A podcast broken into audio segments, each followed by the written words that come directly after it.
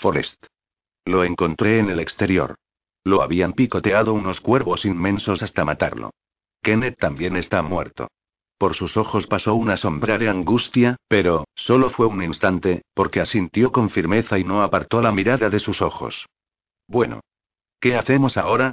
Chris no pudo evitar sonreír ligeramente, e intentó recordar si él había sido así de arrojado cuando era más joven. Señaló con un gesto las escaleras, esperando que no estuviese a punto de cometer otro error. Supongo que tendremos que probar con otra puerta. Wesker no captó gran cosa de la conversación que habían mantenido Barry y Jill, pero después del ahogado buena suerte de Barry, oyó una puerta abrirse y cerrarse y, momentos después, el ruido de unas botas sobre el suelo de madera, seguido de otra puerta que se cerraba. La estancia contigua había quedado vacía, y los dos miembros de su equipo habían entrado para continuar con la búsqueda de los restantes emblemas de cobre. Me parece que he escogido la habitación adecuada para esperar. Había utilizado la llave con el grabado del yelmo para encerrarse en un pequeño estudio cerca de la puerta trasera. El lugar perfecto para vigilar los progresos del equipo. No solo podría oírlos ir y venir, sino que además dispondría de ventaja a la hora de encaminarse hacia los laboratorios. Sostuvo en alto el pesado emblema que representaba el viento y lo puso bajo la luz de la lámpara de la mesa escritorio. Sonrió. La verdad es que había sido demasiado fácil. Al pasar junto a la estatua de escayola después de hablar con Barry, recordó que tenía un compartimiento secreto en algún punto en su interior. En lugar de perder un tiempo valioso buscando aquel compartimiento, se limitó a empujar aquel horrible objeto por la balaustrada del salón comedor. No había encontrado uno de los emblemas en su interior, pero el brillo de la joya azul entre los fragmentos había sido un mejor hallazgo. En una habitación al otro lado del salón comedor había una estatua de un tigre que tenía un ojo rojo y otro azul. Se trataba de uno de los pocos mecanismos que recordaba de una visita anterior. Una rápida revisión de la estatua del tigre había confirmado sus sospechas. Le faltaban ambos ojos. Cuando colocó la brillante piedra azul en el agujero apropiado, la estatua giró hacia un lado dejando al descubierto el emblema. Y con algo tan simple se encontraba un paso más cerca de completar la misión. Cuando los otros tres símbolos heráldicos estén colocados en su lugar, esperaré a que salgan en busca de este y lo pondré yo para poder salir. Pensó en salir a comprobar el diagrama, pero decidió que era mejor no hacerlo. La casa era grande, pero no era tan grande, y no había necesidad de arriesgarse a que lo vieran. Además, probablemente todavía no habían logrado encontrar ninguno de los demás emblemas. Ya se la había jugado al bajar por las escaleras para recoger la joya, cuando casi se había topado de frente con Chris Redfield. Chris había encontrado a la novata, y probablemente los dos estaban dando vueltas en busca de pistas. Además, esta habitación es realmente cómoda. Quizá me eche una siesta mientras espero que los demás cumplan con su obligación. Se reclinó sobre el respaldo de la silla, muy complacido consigo mismo por todo lo que había conseguido hasta aquel momento. Lo que podía haberse convertido en un desastre estaba resultando ser una operación estupenda, gracias a que había pensado con rapidez. Ya había encontrado uno de los emblemas heráldicos, tenía a Barry y a Jill trabajando para él, y había tenido la suerte de encontrarse con Ellen Smith mientras registraba la biblioteca. Uy, borra eso. Se trata de la doctora Ellen Smith, si no le importa, se había acercado a la biblioteca después de recoger el emblema del viento para comprobar el estado de la pequeña habitación que daba al helipuerto de la mansión, y cuya entrada estaba oculta detrás de una estantería. Un rápido registro que no había revelado nada útil, y estaba a punto de registrar la habitación oculta cuando la doctora Smith se había dirigido tambaleante hacia él. Había intentado salir con ella desde que lo habían trasladado a Raccoon City, atraído por sus largas piernas y por su pelo rubio platino. Siempre le habían gustado las mujeres rubias, sobre todo las listas. Ella no solo lo había rechazado una y otra vez, sino que además ni siquiera había intentado ser amable al hacerlo. Cuando él la tuteó y la llamó Ellen, ella le informó con frialdad que era su superior, además de médico y que debía dirigirse a ella como tal. La reina de hielo, de todas todas. Si no hubiera sido tan condenadamente atractiva, él no le habría hecho caso. Pero vaya, doctora Ellen, su belleza se ha marchitado. Wesker cerró los ojos, sonriendo, y recordó la experiencia. Habían sido unos deshilachados mechones de pelo los que lo habían ayudado a identificarla cuando apareció por detrás de una estantería, gimiendo y trastabillando para alcanzarlo. Sus piernas seguían siendo largas, pero habían perdido gran parte de su atractivo, por no mencionar también buena parte de su piel. «¿Qué perfume tan encantador lleva hoy, doctora Smith?», había dicho él. Luego le había metido dos disparos en la cabeza y ella se había derrumbado con un estallido de fragmentos de huesos y salpicaduras de sangre. Wesker no se consideraba un hombre frívolo, pero apretar el gatillo para dispararle a aquella zorra altanera había sido algo maravillosamente gratificante, no, algo profundamente gratificante. Como la guinda de un pastel de chocolate. Una pequeña recompensa por tenerlo todo bajo control. Quizás si tengo suerte es posible que me encuentre con ese gilipollas de Sarton en los laboratorios. Wesker se levantó tras unos instantes y se desperezó. Se dio la vuelta para echar un vistazo a algunos de los libros que estaban en la estantería situada a su espalda. Estaba deseoso de ponerse en movimiento, pero era bastante probable que los Stars tardaran algún tiempo en encontrar las piezas del rompecabezas, y no podía hacer absolutamente nada para acelerar el proceso. Más le valía entretenerse con algo, frunció el entrecejo cuando intentó comprender algunos de los títulos de los libros que había allí. Uno de los libros se llamaba Fagémidos. Vectores de complementación alfa. En el siguiente se leía bibliotecas de A D N y condiciones electroforéticas. Textos de bioquímica y revistas de medicina. Estupendo. Quizá debería, después de todo, echarse una siesta. El mero hecho de leer los títulos ya le estaba dando sueño. Su mirada se posó en un tomo de aspecto pesado que estaba solo en una de las estanterías inferiores, encuadernado con un delicado cuero rojo. Lo tomó en sus manos, contento de entender el título, aunque fuera algo tan estúpido como Águila del Este, Lobo del Oeste, un momento. Eso es lo mismo que está escrito en la fuente. Wesker se quedó mirando el lomo del libro y sintió que su buen humor iba desapareciendo gradualmente. No podía ser. Era posible que los investigadores hubieran enloquecido, pero sin duda no estarían tan chalados como para cerrar por completo los laboratorios. No había razón alguna para ello. Abrió el libro de forma casi frenética, rezando para que estuviera equivocado. Dejó escapar un gemido de furia incontrolable al ver lo que había metido en el hueco interior del falso libro. Un medallón de bronce con una águila grabada en una de sus caras. Era parte de una llave para otra de las enloquecidas cerraduras de Spencer. Era la conclusión de un chiste cruel. Tenía que encontrar los emblemas para poder salir de la casa. Una vez en el patio tendría que atravesar un retorcido laberinto de túneles que acababan en una sección oculta del jardín. Allí estaba la vieja fuente de piedra que señalaba la entrada a los laboratorios subterráneos. La fuente era una de las caprichosas invenciones de Spencer, una maravilla de la ingeniería que podía abrirse o cerrarse para ocultar las instalaciones inferiores, eso suponiendo que se dispusiera de las llaves. Dos medallones fabricados con bronce, uno grabado con la imagen de un águila y el otro con la de un lobo. El hecho de haber encontrado el medallón con la imagen del águila grabada en él significaba que la puerta estaba cerrada, y eso significaba que el medallón del lobo podía estar en cualquier lugar, absolutamente en cualquier lugar de aquella casa, y que sus probabilidades de ser el primero en entrar en los laboratorios habían quedado reducidas prácticamente a cero. Incapaz de controlar su furia y su rabia, agarró el medallón y arrojó el libro contra la lámpara de la mesa, derribándola con un crujido y un chasquido y sumiendo la habitación en una repentina oscuridad. Ya no tenía sentido guardar el emblema del viento. Su plan perfecto se había ido al garete. Tendría que abandonar su ventaja y mantener la esperanza de que uno de los otros encontrara por casualidad el medallón del lobo, escondido en algún punto de aquella enorme propiedad. Completamente enfurecido, Wesker se quedó de pie en mitad de la oscuridad, con los puños apretados, intentando no gritar de rabia. Capítulo doce. Jill oyó un ruido parecido al de un cristal rompiéndose y se quedó completamente inmóvil, a la escucha. Los sonidos se propagaban de forma extraña en la mansión. Los largos pasillos y la curiosa distribución de las estancias hacían difícil saber de dónde procedían los ruidos. Eso si llegas a oírlos. Suspiró y echó un vistazo alrededor, a la tranquila habitación repleta de libros situada arriba de las escaleras.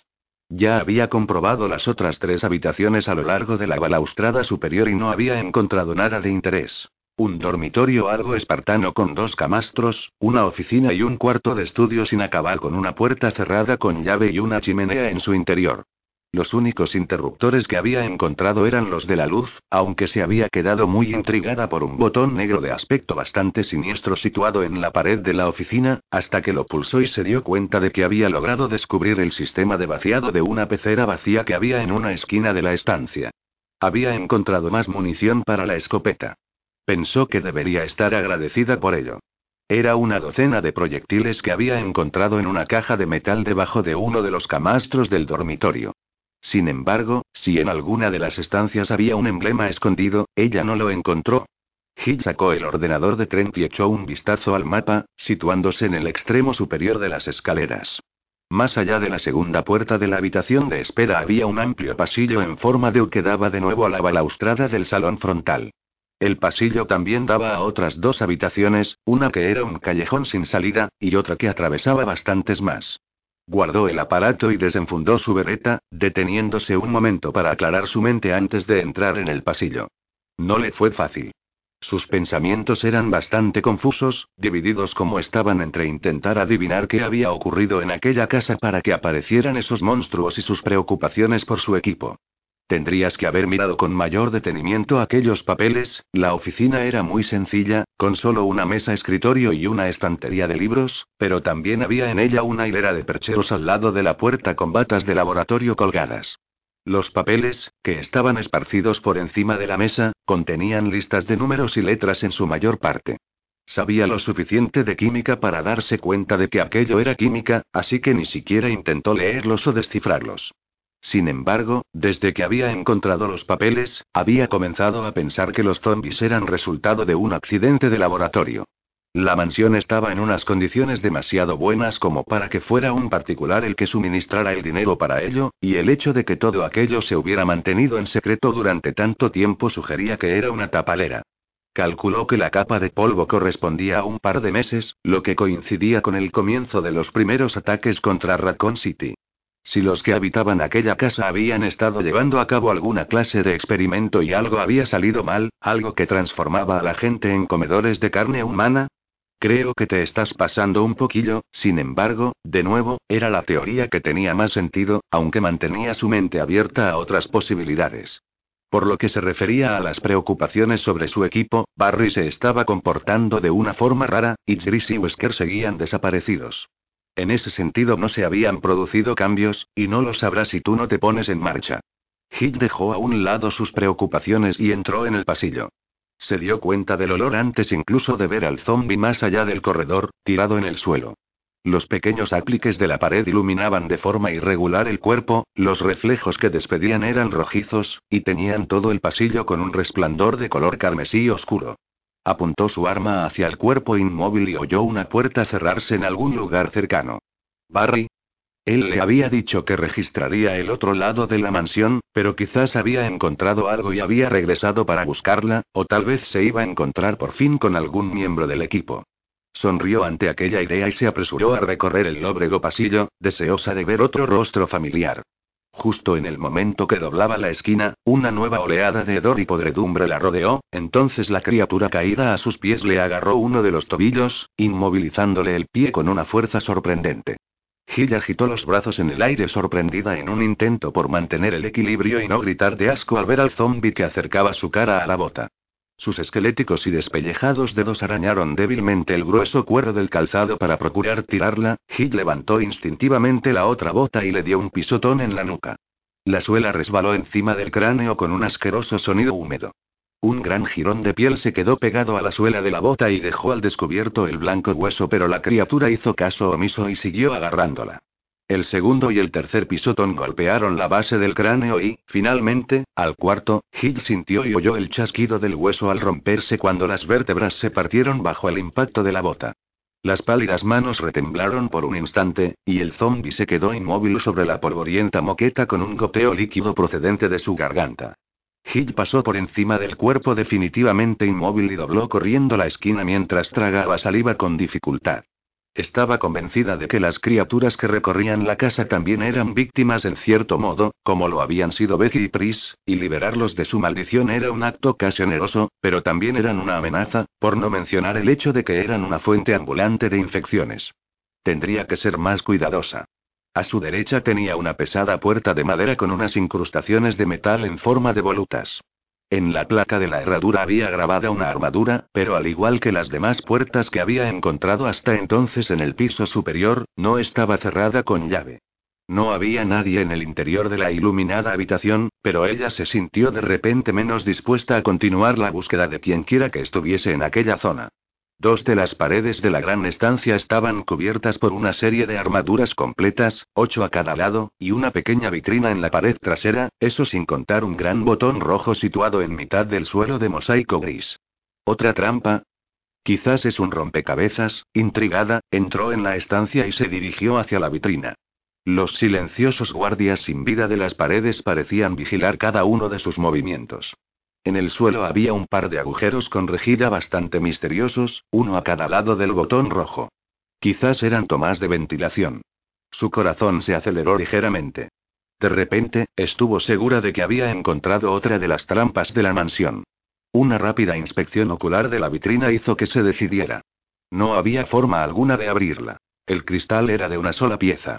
Pero algo brillaba en un pequeño hueco al fondo, con un brillo que parecía cobre batido, y claro, se supone que debo apretar ese botón, pensando que abrirá la vitrina, y después, ¿qué? Se imaginó una escena bastante vívida. Los huecos de ventilación cerrándose mientras la puerta quedaba sellada. Una lenta muerte por asfixia en una tumba sin aire. O quizá la estancia se llenaría de agua o con algún tipo de gas venenoso. Miró alrededor frunciendo el entrecejo mientras se preguntaba si debía intentar bloquear la puerta para que no se cerrase o si habría un botón oculto en una de las armaduras que estaban vacías. Cualquier acertijo tiene más de una respuesta, Jill, no lo olvides. Sonrió de repente. ¿Por qué tenía que pulsar el botón? Se agachó al lado de la vitrina y agarró con firmeza el cañón de su pistola. Con un simple golpe enérgico, el cristal se rompió con un chasquido, y unas finas líneas de telaraña surgieron del punto de impacto. Utilizó de nuevo la empuñadura del arma para abrir un agujero y metió cuidadosamente la mano en el interior.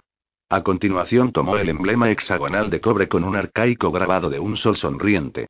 Ella respondió a la sonrisa que aparecía en el grabado, complacida por la solución que había encontrado. Al parecer, algunas de las triquiñuelas de la casa podían sortearse de un modo distinto al planeado, siempre que no hiciera caso de las reglas del juego limpio. Aún así, prefirió regresar rápidamente a la puerta, no quería cantar victoria hasta que hubiera salido de la soleada estancia.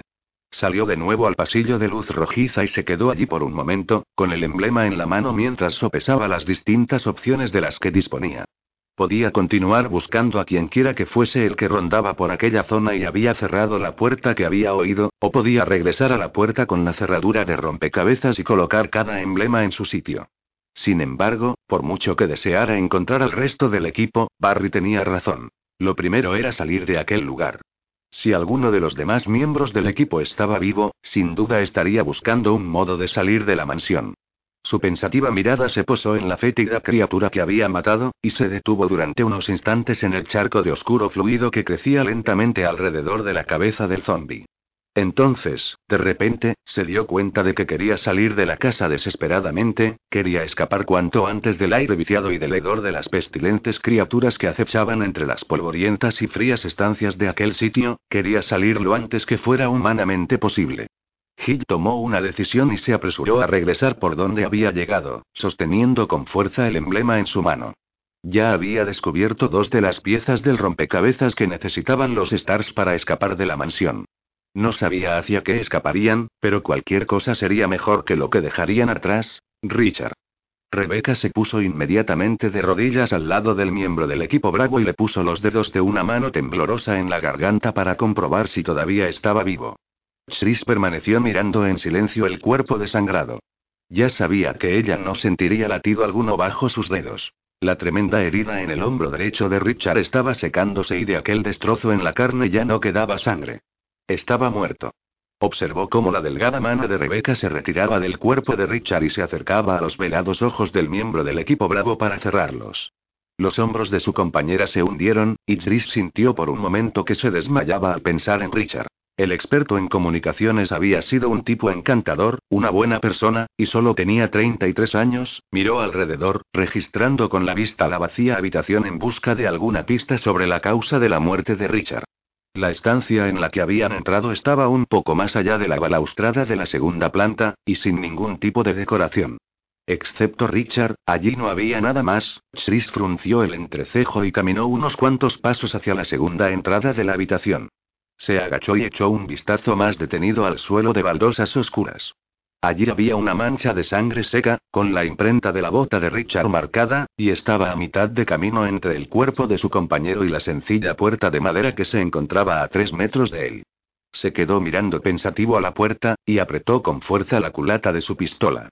Sea lo que fuera lo que ha matado a Richard, está al otro lado de la puerta, y quizás esté esperando a más víctimas. Chris, échale un vistazo a esto. Rebecca, todavía arrodillada al lado de Richard, tenía la mirada fija en el destrozado hombro derecho del cadáver. Chris se arrodilló junto a ella, sin estar seguro de que era lo que debía mirar. La herida tenía los bordes desiguales, y la carne estaba descolorida por el traumatismo. Sin embargo, era cierto que había algo raro. La herida no parecía muy profunda, ¿ves esas líneas de color púrpura que salen de los cortes? Y la forma en que el músculo ha sido perforado aquí y aquí. Rebecca señaló dos agujeros separados unos quince centímetros. La carne alrededor de cada uno de los agujeros tenía un color rojo con aspecto de infección. Se sentó en cuclillas y levantó la vista para mirar a Chris. Creo que ha muerto envenenado. Me parece que es una mordedura de serpiente. Chris se quedó mirándola, ligeramente perplejo. ¿Qué serpiente tiene ese tamaño? Ella meneó la cabeza mientras se ponía de pie. Ni idea. Quizás ha sido otra criatura, pero lo que está claro es que esa herida no era suficiente para matarlo. Le habría llevado horas de sangrarse por esa herida. Estoy bastante segura de que ha muerto envenenando. Chris la miró con un nuevo respeto. Tenía buena vista de los detalles y se estaba comportando estupendamente, teniendo en cuenta la situación general. Registró rápidamente el cuerpo de Richard y encontró otro cargador completo y un aparato de radio portátil. Le entregó ambos objetos a Rebecca y se metió la bereta de Richard en el cinturón. Miró de nuevo a la puerta y luego a Rebecca. Sea lo que fuera lo que lo ha matado, puede que esté detrás de esa puerta, entonces habrá que tener cuidado, respondió ella y, sin decir otra palabra, se encaminó hacia la puerta y se quedó de pie al lado del umbral, esperándolo. Tengo que dejar de pensar en ella como si se tratase de una niña. Ha sobrevivido al resto de su equipo, y no necesita que ande sintiéndome superior a ella o diciéndole que se quede a mi espalda. Se acercó hasta la puerta y le hizo un gesto de asentimiento. Ella giró el pomo y abrió la puerta, y ambos alzaron las armas y cubrieron el pasillo en toda su extensión mientras cruzaban el umbral. Justo delante de ellos vieron unas escaleras de madera que conducían a otra puerta cerrada. A la izquierda, un ramal del pasillo daba a otra puerta. En las paredes al lado de las escaleras había largas manchas de sangre, y Chris tuvo la absoluta certeza de que lo que había matado a Richard estaba detrás de aquella puerta. Le señaló con un gesto el ramal a Rebecca y después habló con voz baja. Encárgate a esa habitación. Si te encuentras en problemas, regresa aquí y espérame. Regresa de todas maneras en cinco minutos para ver si todo va bien. Rebecca asintió y avanzó por el estrecho pasillo. Chris esperó que ella entrara en la nueva habitación antes de subir las escaleras mientras sentía que el corazón le palpitaba con fuerza bajo las costillas. La puerta estaba cerrada con llave, pero Chris se percató de que en la placa de la cerradura había grabado un pequeño escudo. Rebecca estaba resultando ser más útil de lo que en principio se había imaginado. Sacó la llave que le había entregado un rato antes y abrió la gran puerta, comprobando su vereta antes de entrar en la estancia. Era un gran ático, tan sencillo y falto de adornos que contrastaba con el resto de la mansión, tan decorada. Unas vigas de apoyo de madera iban desde el suelo hasta el inclinado techo, y aparte de unas cuantas cajas y barriles puestos al lado de las paredes, el lugar estaba completamente vacío. Chris continuó adentrándose en la estancia, manteniendo la guardia alta mientras la registraba. Al otro lado de la amplia estancia había un muro parcial, de unos tres metros por dos metros, bastante separado de la pared posterior del ático, que le recordó el establo de un caballo. Era la única zona oculta a la vista.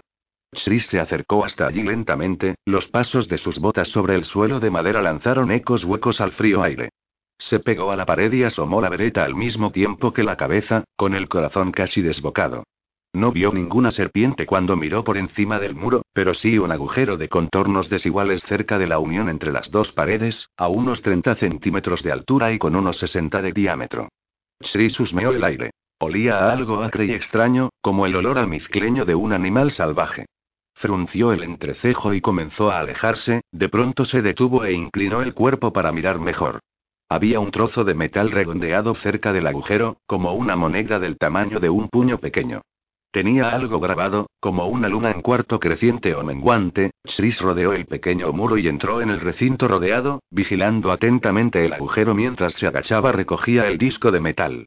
Era una pieza hexagonal de cobre con una luna grabada, una bonita muestra de artesanía. Oyó un ruido suave y siseante, como de algo grande que se arrastrase, proveniente del agujero. Chris retrocedió de un salto y apuntó hacia el agujero mientras movía. Continuó retrocediendo hasta que su espalda chocó con la pared del ático, y comenzó a girarse para salir de allí. Entonces un cilindro oscuro salió disparado del agujero a una velocidad del rayo. Era tan grande como un plato e impactó contra la pared a escasos centímetros de la pierna derecha de Chris. La madera saltó hecha astillas por el golpe. ¡Mierda! Eso es una serpiente. Chris trastabilló al mismo tiempo que la serpiente retrocedía para atacar de nuevo y a la vez sacaba el resto de su cuerpo del agujero. Alzó su parte delantera y levantó su cabeza hasta la altura del pecho de Chris. Abrió la boca y dejó al descubierto unos enormes colmillos goteantes. Chris corrió hacia el centro de la habitación y allí se dio media vuelta. Apuntó de nuevo y disparó contra la gran cabeza en forma de diamante del animal. La serpiente soltó un extraño grito siseante cuando el proyectil atravesó un lado de las tremendas fauces, abriendo un agujero en su estirada piel. Se dejó caer al suelo de nuevo y se abalanzó contra él como un látigo, con un solo empuje de su largo y musculoso cuerpo, de al menos seis metros de largo. Chris disparó otra vez y un trozo de carne escamosa se desprendió de la espalda de la serpiente, salpicando el suelo de sangre negra. El animal volvió a alzarse delante de Chris con un siseo rugiente, y su cabeza quedó a escasos centímetros de la cara de él, con la sangre saliendo a borbotones del agujero de la boca, a los ojos. Apunta a los ojos. Chris apretó el gatillo y la serpiente le cayó encima, tirándolo al suelo con las tremendas convulsiones de su cuerpo. La cola azotó una de las vigas de apoyo con tal fuerza que la agrietó.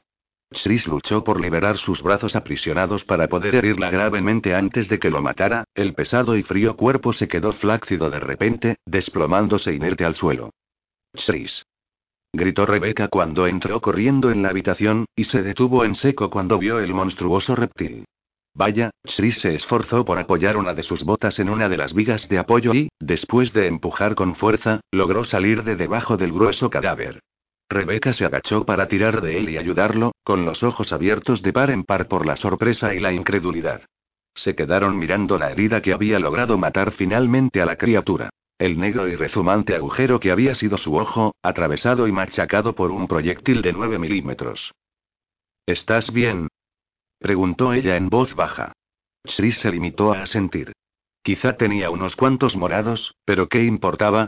Había estado literalmente a escasos centímetros de una muerte segura, y todo por agacharse a recoger. Levantó la mano que sostenía el emblema de cobre y tuvo que tirar de sus agarrotados dedos para separarlos del metal.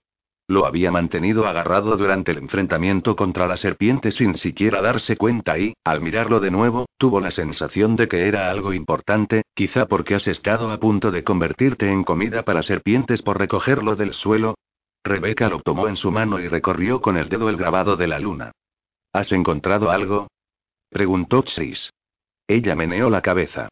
Nada importante. Una mesa, un par de estanterías. ¿Para qué sirve esto? Chris se encogió de hombros y volvió la vista hacia el sangriento agujero que había sido el ojo derecho de la serpiente. Se estremeció involuntariamente al pensar lo que podía haber ocurrido si hubiese fallado aquel último disparo. Quizá lo descubramos por el camino, respondió finalmente en voz baja. Vamos, salgamos de aquí. Rebecca le devolvió el emblema y salieron apresuradamente del ático. Mientras cerraba la puerta tras de sí, Chris se dio cuenta de repente que, aunque nunca antes le había preocupado, a partir de aquel momento odiaba profundamente a las serpientes. Barry subió con pasos lentos y pesados las escaleras de la ala principal. El nudo en el estómago provocado por el miedo crecía a cada paso. Había registrado todas y cada una de las habitaciones del ala oriental que había podido abrir y no había encontrado absolutamente nada.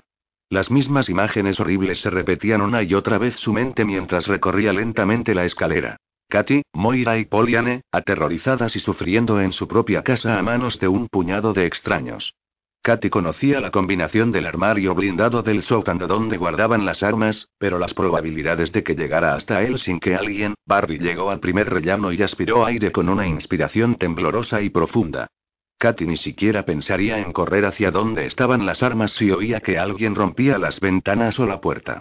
Su prioridad sería llegar hasta donde se encontrasen las niñas, para asegurarse de que estaban bien. Si no encuentro esos emblemas, nada irá bien. No había ninguna radio ni teléfono en toda la mansión. Si Wesker no lograba llegar hasta los laboratorios, ¿cómo podría estar en contacto con la gente de White Umbrella para avisarle que retirara a los asesinos? Barry llegó hasta la puerta del último llano, que llevaba al ala occidental. Su única esperanza era que Jill y Wesker hubiesen logrado encontrar los otros tres símbolos heráldicos que faltaban.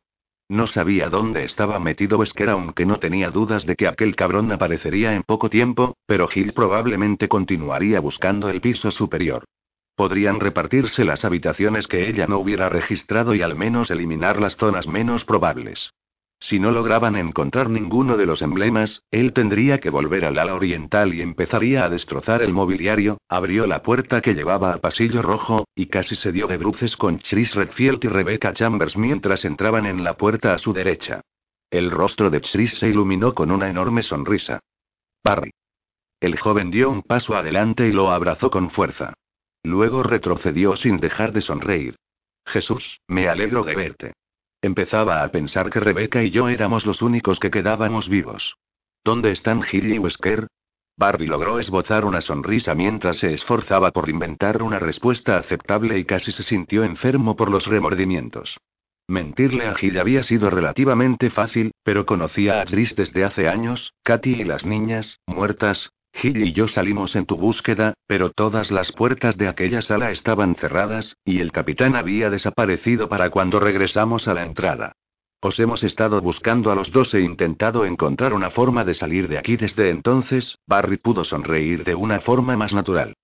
Yo también me alegro mucho de verte, de veros a los dos. Al menos, eso es verdad. ¿Así que Wesker simplemente desapareció?, preguntó Chris. Barry asintió, sintiéndose incómodo de nuevo. Sí. Y hemos encontrado a Ken. Uno de esos bichos de dos patas lo ha matado. Chris suspiró. Sí, lo he visto. Forrest y Richard también están muertos. Barry sintió una oleada de tristeza y tragó saliva con dificultad. De repente notó que el odio que sentía por Wesker aumentaba todavía más. Las personas para las que trabajaba el capitán habían provocado todo aquello, y ahora había que ocultarlo todo para evitar la responsabilidad de sus acciones, y me guste o no, yo voy a ayudarles a hacerlo. Barry respiró profundamente y congeló una imagen de su mujer y sus hijas en su mente. Jill encontró una especie de puerta trasera, que cree puede ser una salida. El problema es que tiene algo así como una cerradura rompecabezas y necesitamos encontrar las piezas para abrirla. Son cuatro emblemas de metal cobre. Jill ya ha encontrado uno, y creemos que los demás están escondidos en distintos sitios de la mansión. Dejó de hablar al ver la sonrisa de Chris mientras este se metía la mano en un bolsillo del chaleco. ¿Algo parecido a esto? Barry se quedó mirando al emblema que Chris había sacado, y sintió que el corazón se le aceleraba. Sí, es uno de ellos. ¿Dónde lo has encontrado? Rebecca comenzó a hablar, sonriendo con timidez. Tuvo que enfrentarse a una serpiente gigante para conseguirlo, una serpiente realmente gigante. Creo que ha podido estar afectada por el accidente, mediante un virus transgénico, aunque los de ese tipo son muy raros. Barry extendió la mano con toda la naturalidad que pudo hacia el símbolo heráldico mientras fruncía el entrecejo. ¿Un accidente? Chris asintió. Sí. Hemos encontrado información que sugiere que existen ciertas instalaciones científicas en este lugar, y que en lo que estaban trabajando se salió de madre. Un virus. Uno que al parecer puede afectar a mamíferos y reptiles, añadió Rebecca. No solo diferentes especies, sino diferentes familias. Ha afectado a la mía, desde luego, pensó Barry con amargura. Frunció el entrecejo aún más, simulando estar pensativo y preocupado, cuando en realidad lo que intentaba era encontrar una excusa para irse solo.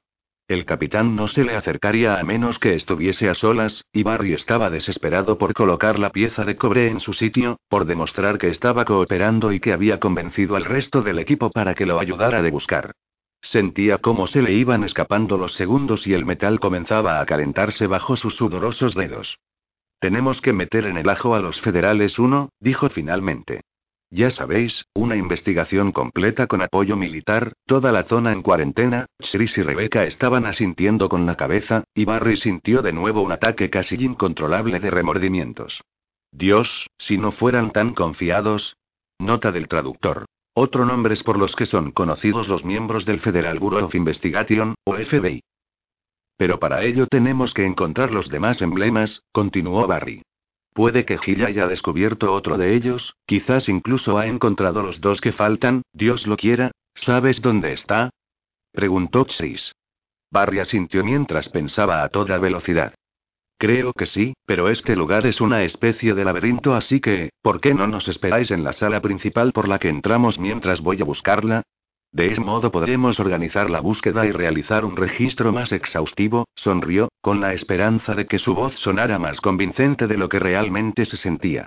Aunque, si no regreso pronto, seguid buscando más emblemas como este para colocarlos en la puerta trasera que se encuentra al final del pasillo del ala oeste, en la primera planta. Chris se quedó mirándolo por un momento y Barry adivinó todas las preguntas que se estaban formando en su mente, preguntas que Barry no podría contestar. ¿Por qué debemos separarnos? ¿Qué tal si además buscamos al capitán que también ha desaparecido? ¿Cómo podemos estar seguros de que esa puerta trasera es una vía de escape y nos llevará al exterior? Por favor, por favor, haz lo que te pido. Muy bien, aceptó finalmente Chris a regañadientes. Esperaremos, pero si ella no está donde tú crees, regresa con nosotros. Tenemos más oportunidades de salir con vida de aquí si nos mantenemos juntos. Barry solo asintió. Dio media vuelta y se marchó al trote por el oscuro pasillo antes de que Chris tuviera ocasión de decir nada más. Había visto la duda en los ojos de Chris, había oído la incertidumbre en su voz. Al oír sus últimas palabras, Barry había sentido el impulso desesperado de advertirle sobre el capitán Wesker y su traición. Marcharse había sido la única manera de impedirse a sí mismo decir algo de lo que podría arrepentirse, algo que podría matar a su familia. En cuanto oyó que se cerraba la puerta que daba al balcón, aumentó el ritmo de su carrera y dobló las esquinas a toda velocidad. Había un zombi muerto cerca de la puerta que llegaba a las escaleras, y Barry se limitó a saltar por encima. El hedor del cadáver quedó atrás cuando atravesó el pasillo. Saltó los escalones de la escalera trasera de tres en tres mientras su conciencia le machacaba de forma constante e inmisericorde, recordándole sin cesar su traición. Barry, eres un mentiroso. Utilizas a tus amigos del mismo modo que Wesker te utiliza a ti. Juegas con su confianza en ti. Podrías haberles dicho lo que está pasando realmente para que te ayudaran a detenerlo. Barry se sacudió aquellos pensamientos de la cabeza cuando llegó a la puerta de metal que daba al camino cubierto y la abrió de golpe. No podía arriesgarse, no lo haría. ¿Qué pasaría cuando Wesker estuviese cerca de ellos y lo oyera? Wesker tenía a la familia de Barry para chantajearlo, pero cuando Chris y los otros supieran la verdad, ¿qué le impediría a Wesker matarlos para que no hablaran? Si ayudaba a Wesker a destruir las pruebas, los Stars no podrían demostrar nada, y el capitán podría dejarlos marchar sin mayor problema a todos. Barry se acercó hasta el diagrama situado junto a la puerta trasera y se paró en seco, mirándolo fijamente. Una enorme sensación de alivio le inundó el cuerpo, una oleada de tranquilidad y calma. Tres de los cuatro huecos del diagrama estaban tapados por sus correspondientes emblemas. El sol, el viento y las estrellas. Se había acabado.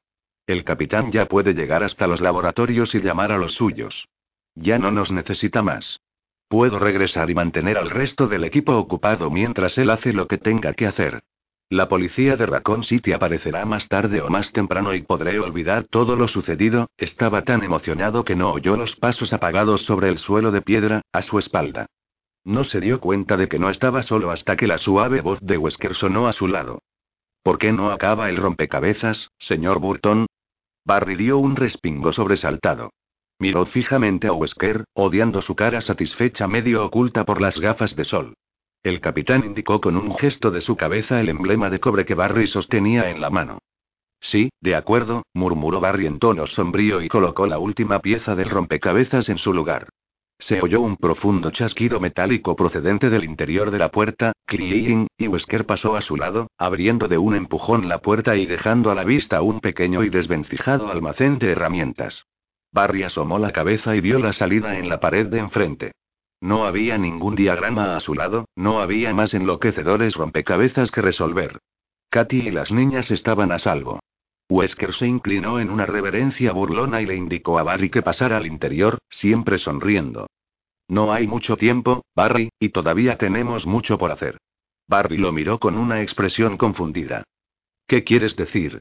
¿Ya puedes llegar al laboratorio? Bueno, ha habido un pequeño cambio de planes. Verás, resulta que necesito que me encuentres otra cosa, tengo una ligera idea de dónde está, pero hay una serie de peligros, has realizado un trabajo tan bueno hasta el momento que quiero que vengas conmigo de nuevo. La sonrisa de Wesker se transformó en una mueca parecida a la boca de un tiburón, un frío e implacable recordatorio para Barry de lo que se encontraba en juego. uno.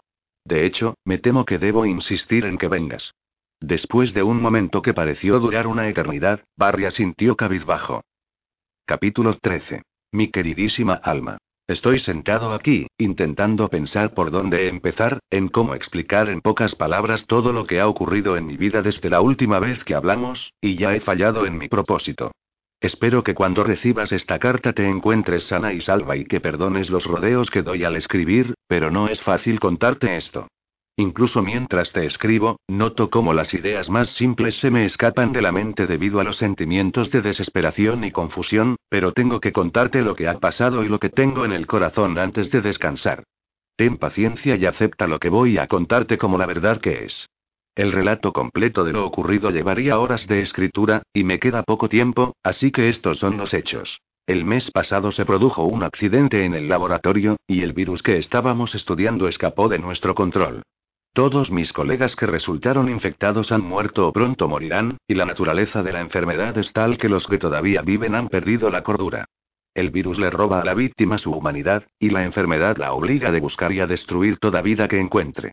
Puedo oírlos mientras te escribo esto, amontonados contra la puerta que he cerrado con llave, lo mismo que animales hambrientos y sin inteligencia, aullando como almas perdidas.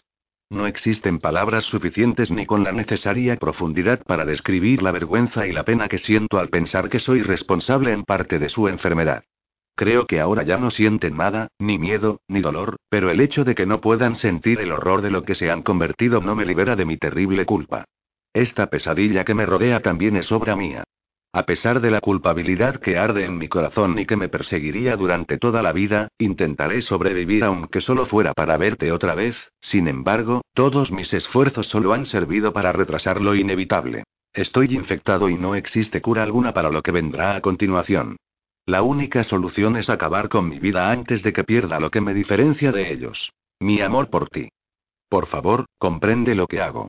Quiero que sepas que lo siento mucho. Martin Crackhorn Jill suspiró y dejó el arrugado trozo de papel encima de la mesa con suavidad. Las criaturas eran víctimas de su propia investigación. Al parecer, había adivinado lo que había sucedido en la mansión, aunque leer aquella carta impedía que se sintiera muy orgullosa de sus dotes de deducción.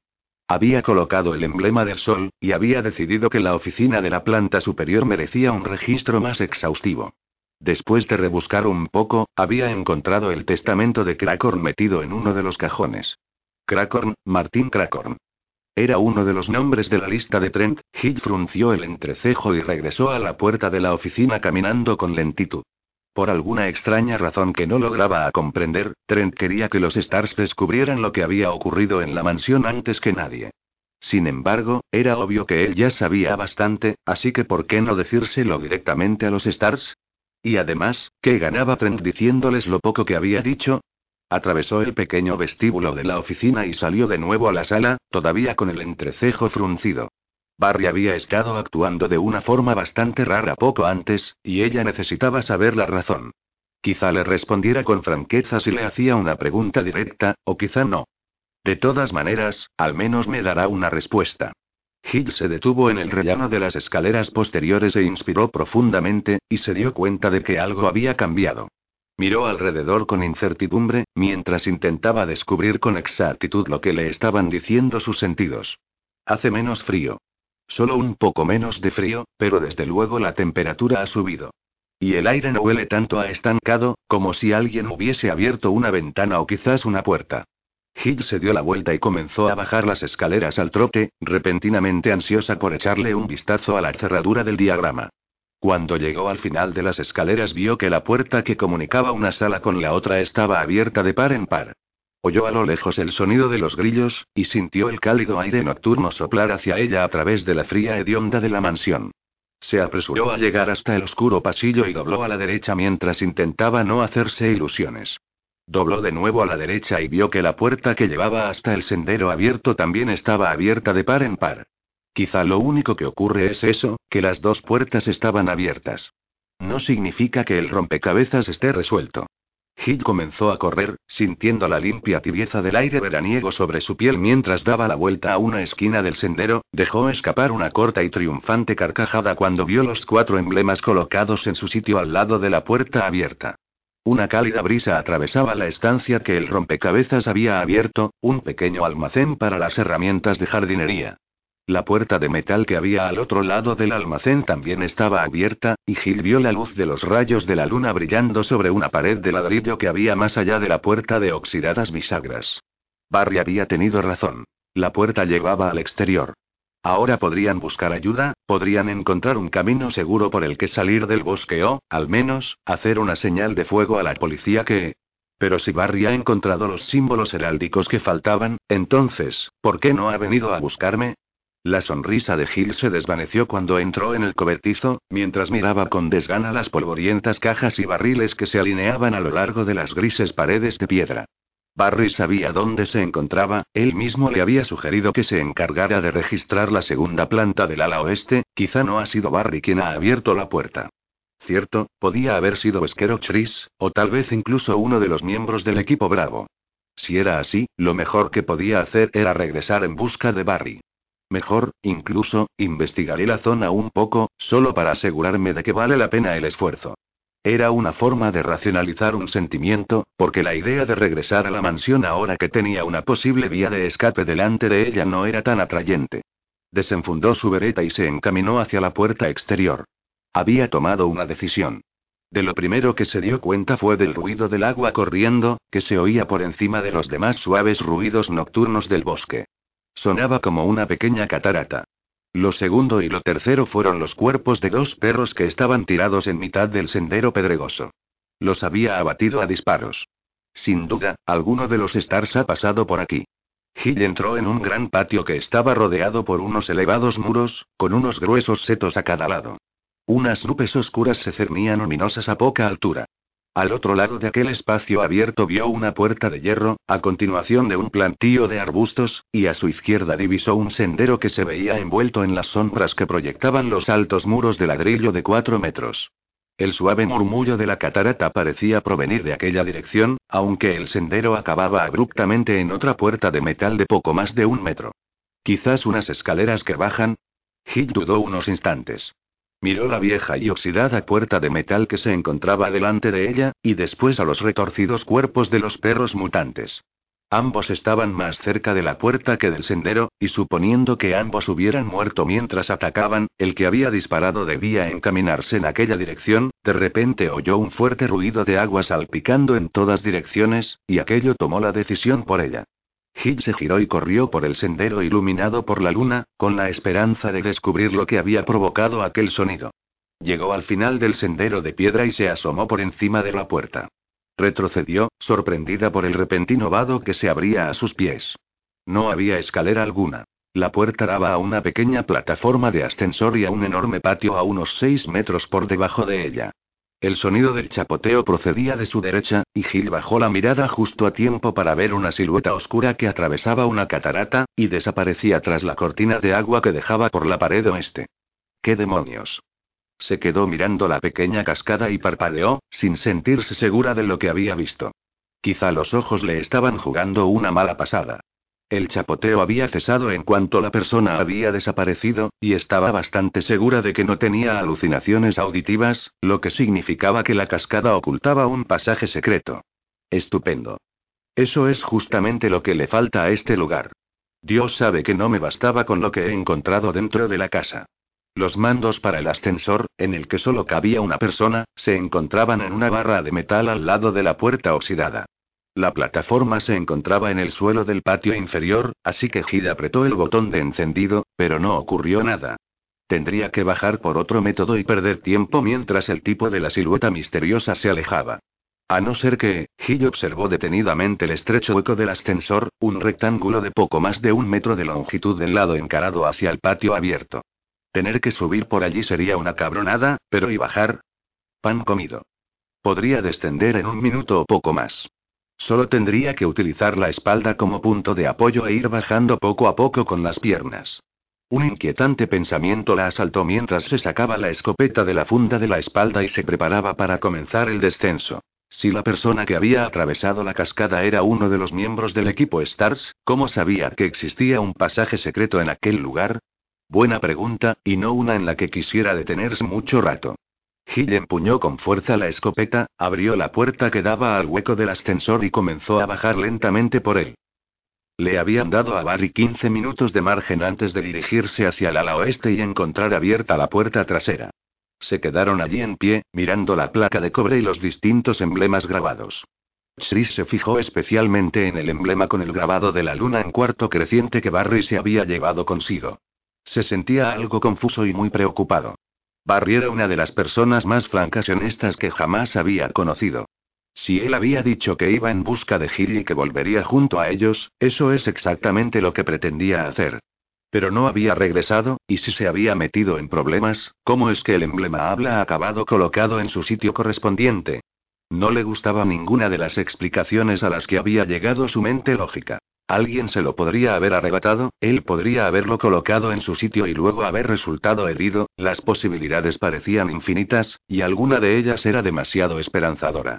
Suspiró, le dio la espalda al diagrama y miró a Rebecca. Sea lo que fuera lo que le ha pasado a Barry, deberíamos seguir adelante.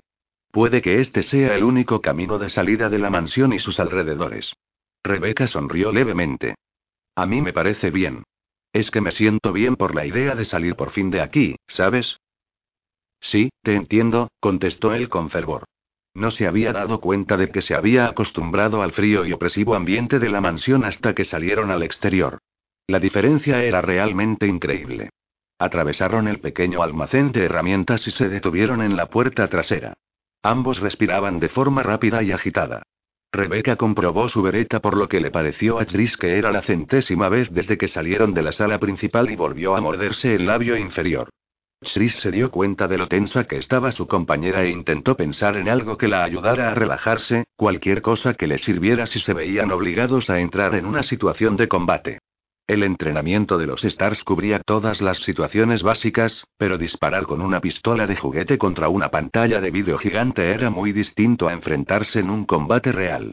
Sonrió de repente al recordar las sabias palabras que le habían dicho en su primera operación, un enfrentamiento contra un grupo de enloquecidos miembros de una secta religiosa en la parte interior septentrional del estado de Nueva York. Estaba aterrorizado, y había hecho todo lo humanamente posible porque no se le notara. La capitana de la misión era una mujer extremadamente bajita y muy dura de roer, una experta en explosivos llamada Kaylor. Lo había llevado aparte, lo había mirado de arriba abajo y le había dado el mejor consejo que jamás había recibido. Hijo, pase lo que pase, cuando comience el tiroteo, intenta no mearte en los pantalones, ¿de acuerdo? Aquello lo sorprendió tanto que lo sacó del estado de nerviosismo en el que se encontraba. Lo que le había dicho era tan chocante que se había visto obligado a olvidar su miedo para aceptar que le había dicho algo tan fuera de lo normal. ¿De qué te ríes?, le preguntó intrigada Rebecca. Chris sacudió la cabeza y su sonrisa desapareció. No creía que aquello funcionara con Rebecca, y además, los peligros a los que se enfrentaban en aquel momento no respondían a sus disparos. Es largo de contar. Vámonos. Se adentraron en la oscuridad y la tranquilidad de la noche, solo interrumpida por el chirrido de los grillos. Estaban en una especie de patio interior, con unos altos muros de piedra a cada lado y con un sendero que se dirigía hacia la izquierda. Chris podía percibir el sonido de agua corriendo cerca de allí y el lastimero aullido de un coyote, un sonido solitario y lejano. Y hablando de perros, había un par de ellos tendidos en el suelo del sendero de piedra, y la luz de la luna se reflejaba en sus húmedos y fibrosos cuerpos. Chris se acercó a uno de ellos, se agachó a su lado y le tocó el costado. Retiró con rapidez la mano y en su cara se dibujó un gesto de asco. El cuerpo del perro mutante estaba tibio y pegajoso, como si le hubieran metido en una bañera llena de mocos. Se puso en pie mientras se limpiaba la mano en la pernera de sus pantalones. No lleva mucho tiempo muerto, dijo en voz baja. Calculo que hace menos de una hora que lo mataron. Más allá de unos setos herbosos que se levantaban delante de ellos había una puerta de hierro de aspecto oxidado. Chris le indicó con un gesto a Rebecca el lugar, y ambos se dirigieron hacia allí. El ruido del agua aumentó hasta convertirse en un rugido apagado. Chris tiró de la puerta, que se abrió sobre unas bisagras oxidadas y ruidosas y dejó al descubierto un enorme depósito de agua cortado directamente en la piedra, del tamaño de un par de piscinas grandes puestas juntas. Unas sombras oscuras y profundas caían a cada lado, provocadas por el aparentemente sólido muro de árboles y lujuriosa vegetación que amenazaba con atravesar la valla que rodeaba el depósito. Avanzaron hasta detenerse en el borde de la enorme piscina. Al parecer, se encontraba en el lento proceso de ser vaciada. El rugido apagado lo causaba el estrecho flujo de agua que salía por el extremo oriental a través de una pequeña compuerta. No había un sendero que rodeara el depósito, pero Chris divisó una pasarela que cruzaba por el centro de la propia superficie normal del agua, a unos dos metros de distancia por debajo de ella. Vio también unas escaleras metálicas a ambos lados de la pasarela, y era obvio que el propio sendero por el que caminaban había estado sumergido hasta hacía poco, porque las piedras oscuras estaban salpicadas aquí y allá por algas goteantes. Chris observó detenidamente todo el conjunto durante unos instantes, y se preguntó cómo podía cruzarlo nadie cuando estaba completamente lleno de agua. Otro misterio que añadir a la creciente lista de sucesos inexplicables. Bajaron sin decir nada y se apresuraron a cruzar el sendero de la pasarela. Las botas chirriaban con un sonido húmedo al pisar las piedras mojadas. Chris subió deprisa por la segunda escalera y, en cuanto estuvo arriba, extendió la mano para ayudar a subir a Rebecca. El sendero, oscurecido por la sombra de los árboles, estaba cubierto de ramas y agujas de pino y parecía recorrer el borde oriental del depósito, pasando por encima de la compuerta abierta. Comenzaron a andar hacia la catarata artificial, y solo habían recorrido unos cuantos metros cuando comenzó a llover. Plop, plop, plop. Chris frunció el entrecejo, y una voz interior le indicó que no se debería poder oír las gotas de lluvia por encima del rugir del agua que se vaciaba. Miró hacia arriba, vio que una rama retorcida caía desde el follaje de los árboles que se asomaban por encima de la verja, una rama que cayó sobre las piedras y comenzó a deslizarse suavemente. Eso no es una rama. Entonces vio que había una docena en el suelo, arrastrándose por encima de las piedras negras, retorciéndose y siseando mientras caían desde los árboles. Rebecca y él estaban rodeados de serpientes. «Oh, mierda», sorprendida, Rebecca se giró hacia Chris al oírlo maldecir, y entonces sintió que el terror atravesaba su cuerpo de la cabeza a los pies y su corazón se encogía al ver el sendero a espaldas de Chris. El suelo parecía haber cobrado vida, y unas sombras negras se retorcían hacia sus pies y caían desde arriba como una lluvia viviente. Rebecca comenzó a levantar su pistola, pero se dio cuenta de que eran demasiadas justo en el momento en que Chris la agarraba del brazo. «¡Corre!», le gritó. Comenzaron a correr tambaleándose y Rebecca gritó de forma involuntaria e incontrolada en el momento en que el cuerpo grueso que se retorcía le cayó encima del hombro. Sintió el frío tacto de las escamas de la criatura sobre su brazo mientras la serpiente caía hacia el suelo y se golpeaba con las piedras del camino. Siguieron corriendo por el sendero zigzagueante bajo las sombras, con las suelas de las botas aplastando carne gomosa en movimiento que casi les hacía perder el equilibrio. Las serpientes se abalanzaban sobre ellos intentando morderles las botas. Por fin llegaron a la compuerta de metal, y el agua negra y espumosa corrió bajo sus pies y el sonido de sus botas sobre el metal se apagó debido al rugir del agua. Las piedras situadas por delante de ellos estaban más despejadas de serpientes, pero el sendero también desaparecía bruscamente, y una plataforma de ascensor marcaba su final. No quedaba otro sitio hacia el que ir. Se apretujaron en la pequeña plataforma y Rebecca manoteó los mandos mientras respiraba en boqueadas aterrorizadas. Chris se giró y disparó repetidas veces. El chasquido del arma resonó por encima del rugir de las turbulentas aguas al mismo tiempo que Rebecca encontraba por fin el botón que ponía en funcionamiento el ascensor y lo apretaba. La plataforma se estremeció y comenzó a descender, bajando pegada a la gran pared rocosa hacia otro patio enorme y vacío que se encontraba a sus pies. Rebecca se dio la vuelta y alzó su arma para ayudar a Chris, se quedó con la boca abierta, incapaz de hacer nada, frente a la tremenda y desagradable escena. Tenían que ser cientos de serpientes, porque el sendero estaba prácticamente oculto por las viscosas criaturas que se retorcían y siseaban mientras se abalanzaban unas contra otras en un frenesí de mordiscos. Para cuando logró salir de su estupor, la visión había desaparecido después de subir más allá del nivel de sus ojos. El ascensor pareció tardar una eternidad, y ambos mantuvieron la mirada enfocada hacia arriba, hacia el borde del sendero que acababan de dejar atrás mientras contenían la respiración y esperaban que empezaran a caerles una lluvia de cuerpos. Ambos saltaron de la plataforma del ascensor cuando este se encontraba a pocos metros del suelo, y se alejaron a toda velocidad, aunque a trompicones, a lo largo de la pared rocosa. Se dejaron caer de espaldas sobre la fría piedra, jadeantes. Rebecca echó un vistazo al patio interior al que habían llegado entre dos bocanadas de aire, y dejó que el suave sonido de la cascada la tranquilizara un poco. Era un espacio abierto enorme, compuesto por piedras y ladrillos, y cuyos colores estaban difuminados por la escasa luz. El agua procedente del depósito que habían dejado atrás y arriba caía sobre dos piscinas cercanas, y enfrente de ellos había una única puerta, y ni una sola serpiente. Tomó una última bocanada de aire y la dejó escapar lentamente después. Luego se giró hacia Brice. ¿Te han mordido?, preguntó preocupada. Él negó con la cabeza. ¿Y a ti? No, tampoco. Aunque si he de serte sincera, preferiría no volver por ahí. La verdad es que me gustan más los gatos. Brice se quedó mirándola por unos momentos antes de sonreír y alejarse de la pared de piedra. Es curioso. Yo creí que te irían más las ratas de laboratorio. La, bip bip. La radio. Rebecca manoteó para desenganchar el aparato de su cinturón, dejando repentinamente en el olvido el tema de las serpientes. Era el sonido que había estado esperando escuchar desde que encontraron el cuerpo de Richard.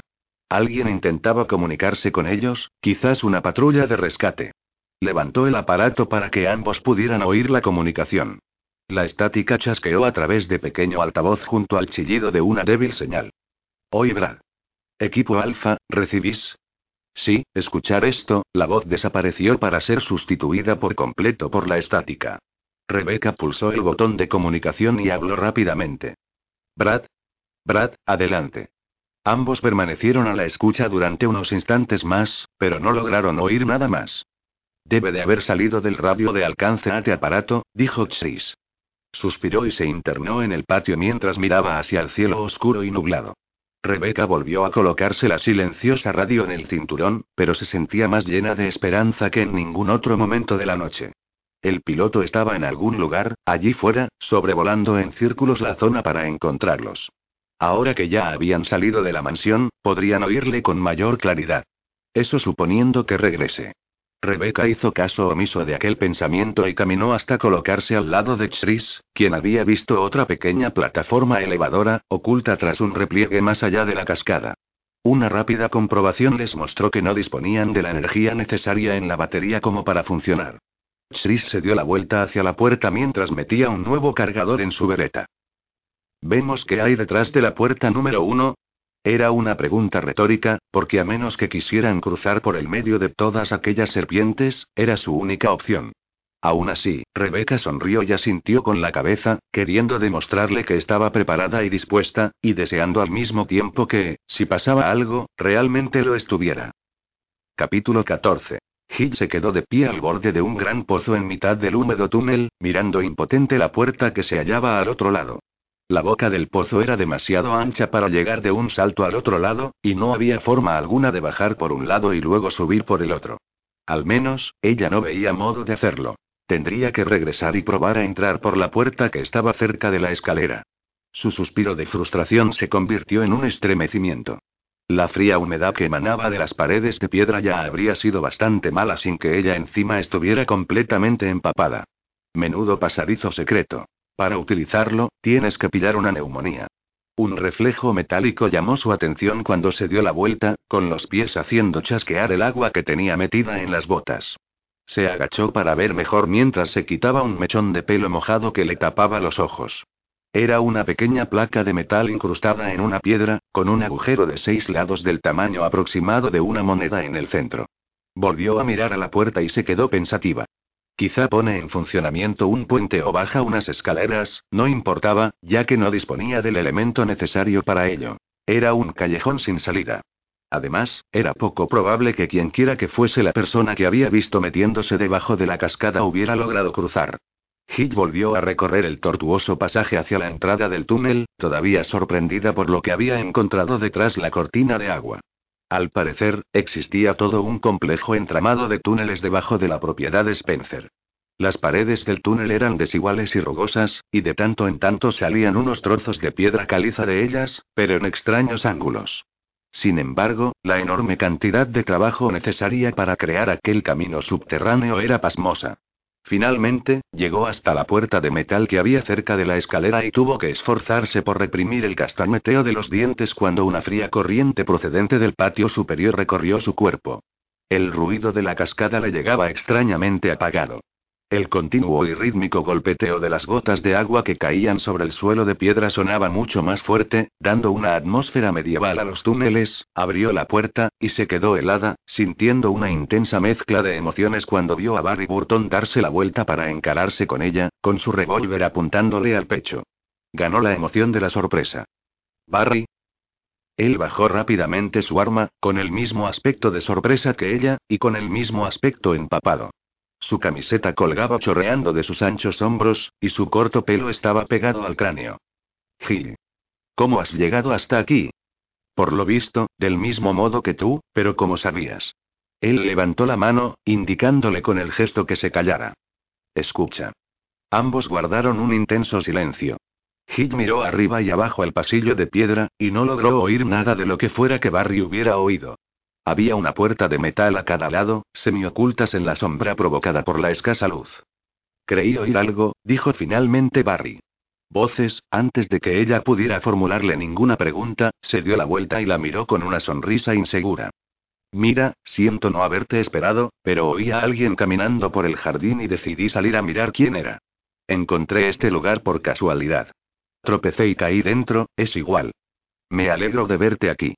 Vamos a echar un vistazo por los alrededores a ver qué encontramos. Jill asintió, pero decidió mantener vigilado a Barry durante un tiempo. Quizás ella estaba paranoica, pero a pesar de lo que había dicho, Barry no parecía realmente muy contento de verla. Espera y observa, le susurró su mente. De momento, era lo único que podía hacer.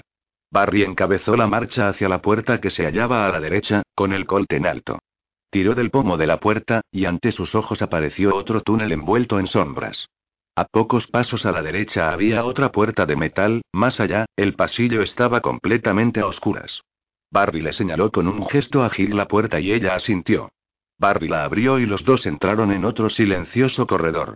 Jill suspiró para sus adentros mientras observaba detenidamente las paredes, deseando tener un trozo de tiza con ella. El túnel en el que se encontraban parecía idéntico a todos los que habían visto, aunque este giraba a la izquierda al final. Ya se sentía perdida, así que esperaba que no hubiese muchos más giros y esquinas. Hola. ¿Quién anda por ahí?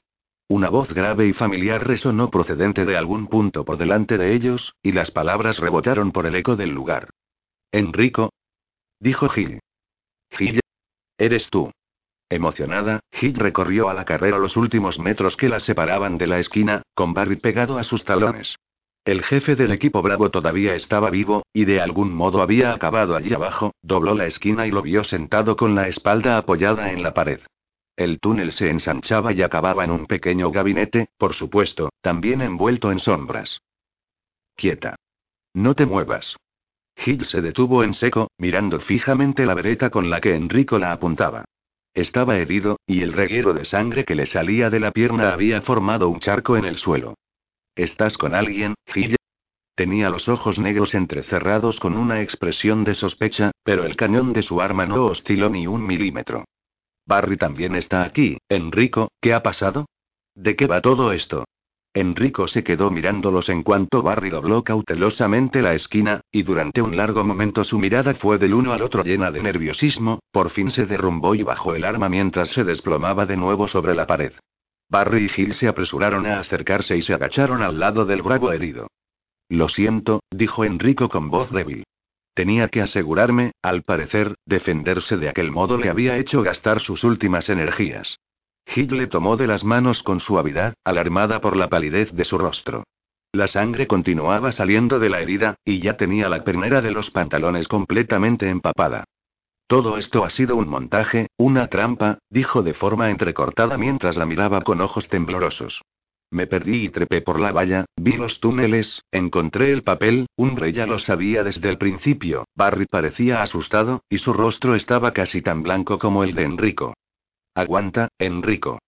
Te sacaremos de aquí, solo tienes que quedarte tumbado. Enrico sacudió negativamente la cabeza sin dejar de mirar a Jill. Hay un traidor en los Stars, susurró. Él me dijo, bang. Bang. El cuerpo de Enrico casi saltó en el aire cuando dos agujeros aparecieron de repente en su pecho.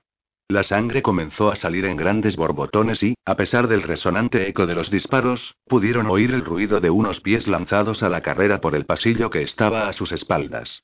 Barry se puso en pie de un salto y echó a correr, doblando la esquina mientras Jill apretaba impotente la cada vez menos temblorosa mano de Enrico. Su cuerpo se derrumbó definitivamente, muerto antes ni siquiera de llegar al frío suelo de piedra. La mente de Jill se llenó de preguntas mientras el eco de los pasos lanzados en la persecución de Barry se alejaban y el silencio volvía a reinar en las profundas sombras. ¿Qué papel había encontrado Enrico?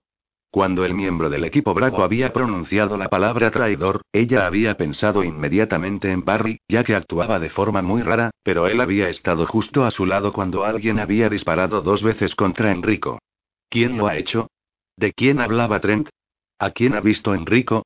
Jill sostuvo la mano de Enrico sintiéndose perdida y sola y esperó a que Barry regresase. Rebecca estaba registrando un viejo baúl que había apoyado en una de las paredes de la habitación en la que habían entrado, revolviendo ceñuda montones de papel mientras Chris registraba el resto de la estancia. Los únicos elementos de mobiliario eran un camastro con las sábanas revueltas, una mesa escritorio y un antiguo y enorme mueble estantería.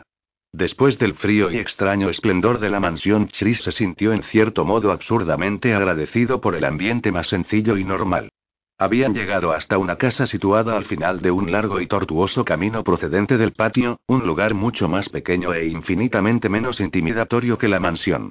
La sala en la que habían entrado estaba construida con madera muy simple y sin decorar, lo mismo que los dos dormitorios que habían descubierto justo al salir del silencioso pasillo. Chris supuso que habían encontrado la casa de algunos de los empleados de la mansión. Se había fijado en el polvo del suelo de la sala de entrada en el que no se veía ni una sola huella, y se dio cuenta con resignada calma que ninguno de los otros miembros de los Stars había pasado por allí. Ni él ni Rebecca tenían modo alguno de regresar, por lo que la única opción que les quedaba era intentar encontrar otra puerta trasera y salir en busca de ayuda. A Chris no le gustaba la idea, pero no les quedaba más remedio. Después de un breve registro por encima de las estanterías, Chris se dirigió hacia la desgastada mesa escritorio de madera y tiró del primer cajón. Estaba cerrado con llave. Se agachó y recorrió con los dedos el fondo del cajón, sonriendo cuando tocó con la punta un grueso trozo de cinta adhesiva. ¿Es que la gente ya no ve películas? La llave siempre está pegada debajo del cajón. Tiró de la cinta adhesiva y una pequeña llave plateada cayó en su mano. Sin dejar de sonreír, abrió la cerradura y tiró del cajón. Lo único que había dentro era un mazo de cartas, unos cuantos bolígrafos y lápices, algunas gomillas, un arrugado paquete de cigarrillos, en su mayor parte, cachivaches varios, del tipo que siempre se acumula en los cajones de un escritorio. Premio. Chris levantó el grupo de llaves por el llavero de cuero, sintiéndose muy satisfecho consigo mismo. Si encontrar la salida resultaba así de fácil, estarían en Raccoon City en muy poco tiempo. Parece que hemos encontrado algo, dijo en voz baja con el llavero en la mano. El cuero tenía grabada a fuego la palabra alias por un lado, y por el otro tenía escrito a bolígrafo el número trescientos cuarenta y cinco. Chris no tenía ni idea de la posible importancia del número, pero recordó el mote por el diario que había encontrado en la mansión. Gracias, señor alias. Si se suponía que las llaves pertenecían a aquel lugar, estaban mucho más cerca de salir de la propiedad de Spencer. Rebecca todavía estaba sentada al lado del baúl, rodeada de papeles, sobres e incluso unas cuantas fotografías que también había sacado. Parecía totalmente concentrada en lo que fuese que estuviese leyendo, y cuando Chris se acercó a ella levantó la mirada con unos ojos llenos de preocupación. ¿Has encontrado algo? Preguntó Chris. Rebecca levantó la hoja de papel que estaba leyendo. Un par de cosas. Escucha esto. Han pasado cuatro días desde el accidente, y la planta cuarenta y dos sigue creciendo y mutando a un ritmo increíble. Pasó de largo unas cuantas páginas hablando mientras lo hacía. Llama a esa criatura planta cuarenta y dos y dice que la raíz se encuentra en el sótano. Aquí está. Poco después del accidente, uno de los miembros infectados del personal de investigación se volvió muy violento y partió el depósito de agua del sótano, lo que inundó toda la sección. Creemos que algunos residuos de los elementos químicos utilizados en las pruebas del virus T han contaminado el agua y han contribuido a las tremendas mutaciones de la planta cuarenta y dos. Ya se ha descubierto un número de brotes en otras partes del edificio, pero en este momento, la planta principal cuelga del techo de la gran sala de conferencias de la primera planta. Hemos llegado a la conclusión de que la planta cuarenta y dos ha logrado desarrollar cierta sensibilidad al movimiento alrededor y se ha convertido en un ser carnívoro. Cuando se aproxima un humano, utiliza sus lianas tentaculares y prensiles para inmovilizar a la víctima, mientras otros miembros adaptados para atacar se pegan a la piel como si fueran sanguijuelas y extraen ingentes cantidades de sangre. Varios miembros del personal han caído víctimas de la planta. Esto tiene fecha del veintiuno de mayo, y está firmado por Henry Sarton. Chris meneó la cabeza incrédulo, preguntándose de nuevo cómo alguien podía inventar un virus como ese. Parecía infectar todo lo que tocaba y contagiaba la locura, transformando al ser infectado en un carnívoro letal, siempre deseoso de sangre. Dios, y ahora una planta devoradora de hombres. Chris se estremeció, y de repente se sintió doblemente aliviado de poder salir de allí tan pronto. Así que también infecta a las plantas, dijo. Cuando realicemos nuestro informe, tendremos que... Es que eso no es todo, interrumpió ella mientras le entregaba con expresión preocupada una fotografía. Era una imagen borrosa de un hombre de mediana edad vestido con una bata de laboratorio. Estaba en pie delante de una sencilla puerta de madera. Chris la reconoció. Era la misma puerta por la que habían entrado unos escasos diez minutos antes, era la entrada a aquel edificio. Le dio la vuelta a la fotografía y leyó en voz alta la pequeña anotación escrita. H. Sarton, enero de mil novecientos noventa y ocho. Punto cuarenta y dos. Se quedó mirando fijamente a Rebecca, comprendiendo al fin su mirada temerosa. Estaban en el punto cuarenta y dos. La planta carnívora estaba allí. Wesker se quedó de pie en la oscuridad del túnel sin luz. Su irritación fue en aumento mientras oía de Barry recorrer a la carrera los pasillos. Jill no se quedaría esperando eternamente, y el enfurecido señor Burton no parecía darse cuenta de que el asesino de Enrico simplemente se había metido en las sombras de la vuelta de la esquina, el lugar más obvio donde esconderse. Vamos, vamos, había comenzado a pensar que las cosas iban bien desde que salieron de la casa. Había recordado la habitación subterránea cerca de la entrada a los laboratorios, y estaba casi seguro de que la medalla del lobo estaría allí. Además, los túneles estaban despejados. Había esperado encontrar fuera a los magos, pero al parecer nadie había trasteado con los mecanismos de paso desde el accidente. Se habían separado para buscar la palanca que hacía funcionar los mecanismos de paso, y había estado a plena vista, colocado al lado del mismísimo mecanismo que ponía en funcionamiento. Toda habría salido a la perfección, si el maldito Enrico Marini no hubiese pasado por allí y hubiese encontrado un papel muy importante que se le había caído accidentalmente a Wesker. Su hoja de órdenes, directamente enviadas desde las oficinas centrales de Umbrella.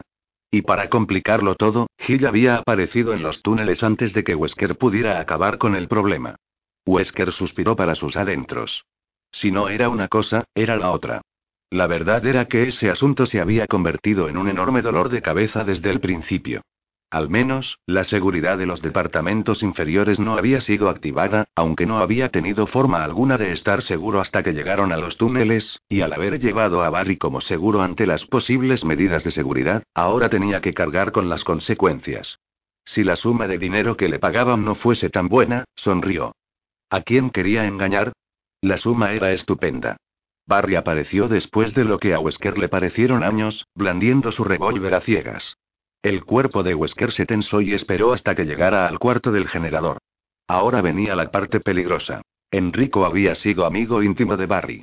Justo cuando Barry entró en el cuarto, Wesker salió de las sombras y se puso a su espalda, clavándole el cañón de su pistola en los riñones. Comenzó a hablar al mismo tiempo en tono bajo y rápido.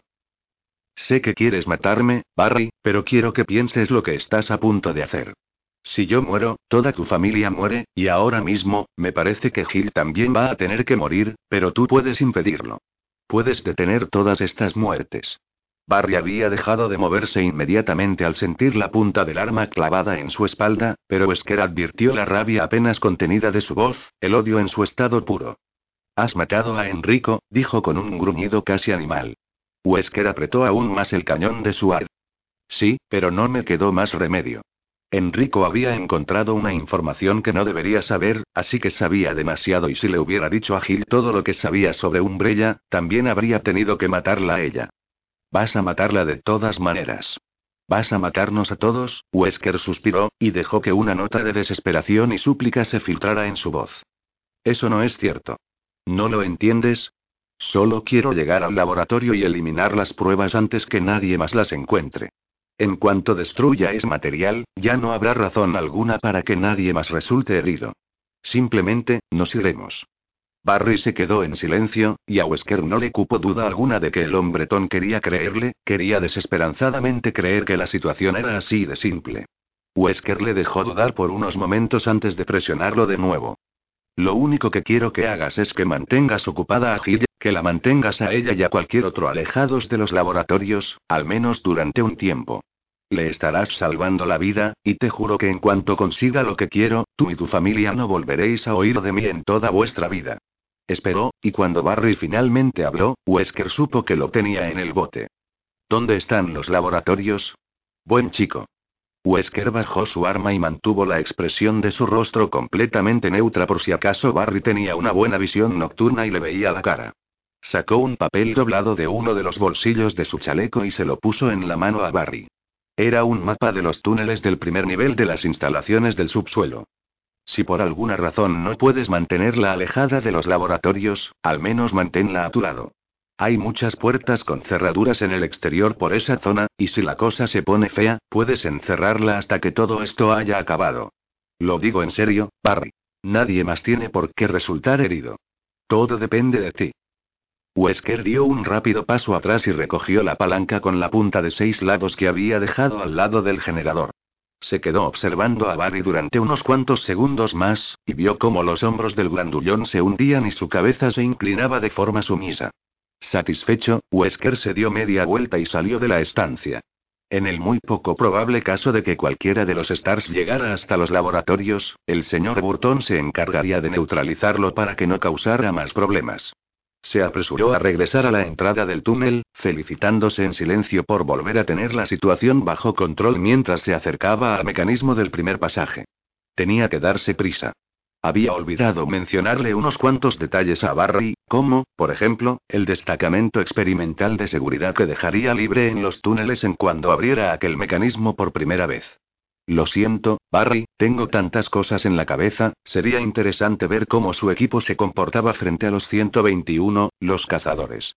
Ver cómo se enfrentaban la agilidad y la fuerza de los Stars contra aquellas criaturas iba a ser todo un espectáculo. Por desgracia, él se lo perdería. Era mucha mala suerte, porque los cazadores llevaban encerrados mucho, mucho tiempo, y tendrían muchísima, pero muchísima hambre. Capítulo quince. Barry tardaba mucho tiempo en volver, demasiado.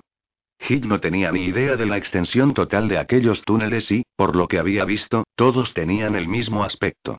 Era perfectamente posible que Barry se hubiese perdido mientras intentaba encontrar el camino de regreso. O quizás había encontrado al asesino, y al no tener apoyo alguno, puede que no regrese nunca. En cualquier caso, quedarse allí parada no le serviría de nada. Se puso en pie, miró por última vez la pálida cara de Enrico y le deseó la paz en silencio antes de alejarse. ¿Qué es lo que encontró que hizo que lo mataran? ¿Quién fue? Enrico solo había logrado decir que el traidor era un hombre, pero eso no aclaraba gran cosa. Excepto ella y la novata, todos los demás miembros del equipo Stars de Raccoon City eran hombres. Podía eliminar a Driss, ya que él mismo estaba convencido de que pasaba algo raro desde el principio, y tampoco era Barry, que había estado justo a su lado en el momento que habían disparado contra Enrico. Brad Vickers no era el tipo de persona dispuesta a correr ninguna clase de riesgo, y Joseph y Kenneth estaban muertos, así que, eso solo deja a Richard Aiken, a Forrest Speller y a Albert Wesker. Ninguno de ellos le sonaba como posible traidor, pero al menos tenía que considerar la posibilidad. Enrico estaba muerto, y ella no tenía ya ninguna duda de que Umbrella había comprado a uno de los miembros de Stars. Se agachó para atarse mejor las empapadas botas cuando llegó a la puerta. Tenía que estar preparada, porque quienquiera que fuese el que había matado a Enrico, podía matarlos tanto a ella como a Barry, y puesto que no lo había hecho, Jill suponía que simplemente no quería matar a nadie más que no andaría a la búsqueda de nuevos objetivos. Si se suponía que dicho individuo todavía se encontraba en aquel complejo subterráneo, ella tendría que ser todo lo silenciosa que fuese posible, si quería encontrarlo, porque los túneles eran excelentes conductores de sonido y amplificaban hasta el menor susurro. Abrió la puerta de metal y se quedó a la escucha. Luego se internó en el silencioso túnel, pegada a la pared. El corredor que se abría delante de ella carecía de luces. Prefirió retroceder por donde había llegado, la oscuridad era perfecta para una emboscada. No quería descubrir que estaba equivocada con respecto a las intenciones del atacante recibiendo un balazo en la cabeza. A través de las frías y ominosas paredes de piedra resonó un rugido bajo y reverberante, como el ruido de algo grande moviéndose pesadamente. Jill utilizó el sonido instintivamente para cubrirse y corrió varios pasos para alcanzar la siguiente puerta de metal justo cuando el rugido dejó de sonar. Se deslizó hasta el pasillo en el que se había topado con Barry y cerró suavemente la puerta tras de sí. ¿Qué demonios era eso? Parecía que se estaba moviendo toda una pared. Se estremeció al recordar el techo que bajaba sin cesar en aquella habitación donde se había visto atrapada. Quizá los túneles también estaban llenos de trampas. Tendría que vigilar cada paso que daba. La idea de quedar completamente aplastada bajo toneladas de roca por algún extraño mecanismo subterráneo, como el que había al lado del pozo, con el agujero hexagonal, asintió lentamente para sí misma y decidió que tendría que ir a echar otro vistazo a las puertas a las que no había podido acceder antes. Quizás el asesino poseía la herramienta necesaria para abrirlas, y el sonido que había oído antes era el mecanismo de apertura en funcionamiento. Podía equivocarse, pero no perdía nada por echar un vistazo, y, al menos, no me perderé. Extendió la mano para abrir la puerta por la que había llegado allí y se detuvo de repente, con la cabeza inclinada hacia un lado para escuchar mejor el extraño ruido que llegaba procedente del túnel a su espalda. ¿Era una bisagra oxidada? ¿Alguna clase de pájaro? Era un sonido bastante fuerte, fuese lo que fuese. Tump. Tump. Tump. Ese sonido sí que lo reconocía. Pasos, e iban en su dirección. O bien era Barry o bien era alguien con su complexión física. Eran unos pasos pesados, lentos, pero demasiado separados entre sí, demasiado deliberados. Sal de aquí ahora mismo. Jill agarró la manivela metálica de la puerta y la abrió. Salió corriendo hacia el siguiente túnel, sin importarle ya el ruido que hacía. Aunque a veces no los interpretaba bien, sus instintos jamás le fallaban, y en aquel momento le estaban diciendo que no debía estar allí cuando quienquiera o lo que quiera que fuese que estaba provocando aquel ruido llegara hasta aquel lugar. Continuó corriendo por el pasillo de piedra, alejándose de la escalera que llevaba de regreso al patio exterior, y, llegado el momento, decidió que era mejor aminorar la marcha. Respiró profundamente. No podía seguir corriendo de esa manera hacia adelante, era muy posible que hubiera más peligros aparte del que se encontraba a su espalda. La puerta se abrió detrás de ella. Jill se giró y alzó su arma, y se quedó mirando horrorizada la criatura que estaba allí. Era enorme, con una silueta humana, pero allí acababa el parecido. Estaba desnuda y carecía de sexo. Todo su cuerpo musculoso estaba cubierto por una piel parecida a la de los anfibios y de un color verde oscuro. Estaba tan inclinado sobre su espalda que sus brazos increíblemente largos casi tocaban el suelo, y tanto las manos como los pies acababan en unas garras de aspecto muy afilado. Sus ojos, pequeños y de un color claro luminoso, resaltaban en su liso cráneo reptilesco. La extraña criatura giró la cabeza y fijó su mirada en ella. Su amplia mandíbula inferior bajó, y soltó un chillido agudo como jamás había oído Jill antes, un grito que llenó su mente de un terror letal. Jill disparó, y tres proyectiles se incrustaron en el pecho de la criatura, lanzándola hacia atrás. El ser trastabilló y se desplomó contra la pared del túnel, lanzando otro feroz aullido se abalanzó hacia ella, impulsándose sobre sus poderosas piernas y con las garras extendidas hacia adelante, dispuestas a agarrar y desgarrar su carne. Disparó una y otra vez mientras la criatura corría hacia ella, y los proyectiles arrancaron trozos de carne e hicieron saltar al aire chorros de sangre. Finalmente, la criatura se desplomó a un par de metros de ella, sin dejar de chillar y lanzando zarpazos con una de las garras en un intento por agarrarle las piernas. Un olor animal llegó hasta su nariz, un olor que hablaba de lugares oscuros y rabia salvaje. Dios, ¿por qué no muere? Jill apuntó la vereta hacia la parte posterior del cráneo y vació el cargador.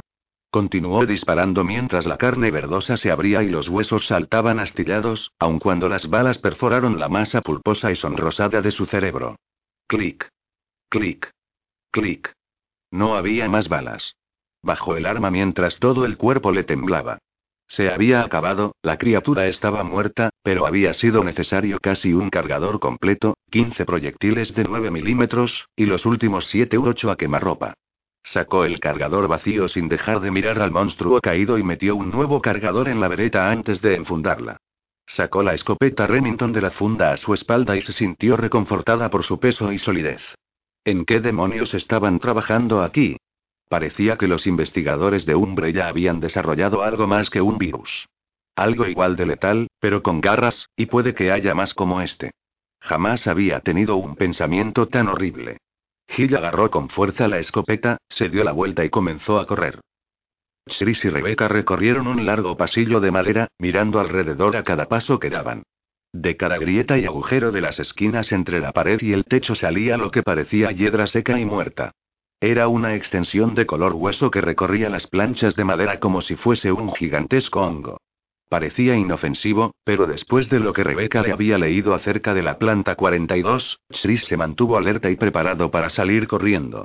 Después de revisar todos los papeles del baúl, Rebecca había encontrado un informe sobre una clase de pesticida que al parecer podía fabricarse en el punto cuarenta y dos, y que ellos denominaban impacto uve. Se había llevado el informe consigo, aunque Chris dudaba que llegara a ser útil. Lo único que quería era encontrar la salida y, si podían esquivar aquella planta asesina, mucho mejor. La sala delantera había estado libre de cualquier ramificación de la planta, aunque Chris no habría dicho que era zona segura. Además de los dos dormitorios al lado de la puerta delantera, habían encontrado una habitación de descanso bastante ominosa. Chris había echado un vistazo en su interior, y todas las alarmas internas habían saltado en su cabeza, aunque no había descubierto por qué. No había ningún peligro visible. Lo único que había en la estancia era la barra de un bar y un par de mesas. Sin embargo, a pesar de la aparente calma del lugar, Chris había cerrado rápidamente la puerta y ambos habían pasado de largo. Su instinto era razón más que suficiente para alejarse de allí. Se detuvieron delante de la única puerta que había en el largo y sinuoso pasillo, sin dejar de mirar de forma nerviosa la hiedra seca que había cerca del tejado. Chris tiró del pomo. La puerta se abrió. Una bocanada de aire húmedo y caliente surgió de la estancia mal iluminada, con un fuerte aroma tropical, solo que tenía una ligera nota desagradable, como si fuera el hedor de la fruta podrida. Chris puso instintivamente a Rebecca detrás de él al ver las paredes de la habitación. Estaban completamente cubiertas del mismo tipo de excrescencia vegetal que habían encontrado en el pasillo, solo que en este caso, aquella especie de hiedra mostraba un aspecto vivo e hinchado, con un verde parecido al de la bilis. Del interior de la habitación surgió un ligero susurro como una leve sensación de movimiento, y Chris se dio cuenta de que procedía de la propia planta de aspecto enfermizo. Las paredes temblaban con un extraño efecto óptico mientras las lianas no dejaban de crecer y extenderse. Rebecca intentó pasar al lado de Chris para entrar y este extendió el brazo para detenerla. ¿Qué? ¿Estás loca? Creí que habías dicho que esa cosa chupaba la sangre. Ella negó con la cabeza sin dejar de mirar las temblorosas paredes llenas de vida. Esta no es la planta cuarenta y dos, al menos, no la parte de la que hablaba el informe. La planta cuarenta y dos tiene que ser mucho más grande y debe tener mucha mayor movilidad. Nunca he estudiado mucha fitobiología, pero según lo que dice el informe debemos buscar una angiosperma con follaje móvil. Se detuvo y sonrió nerviosa. Lo siento.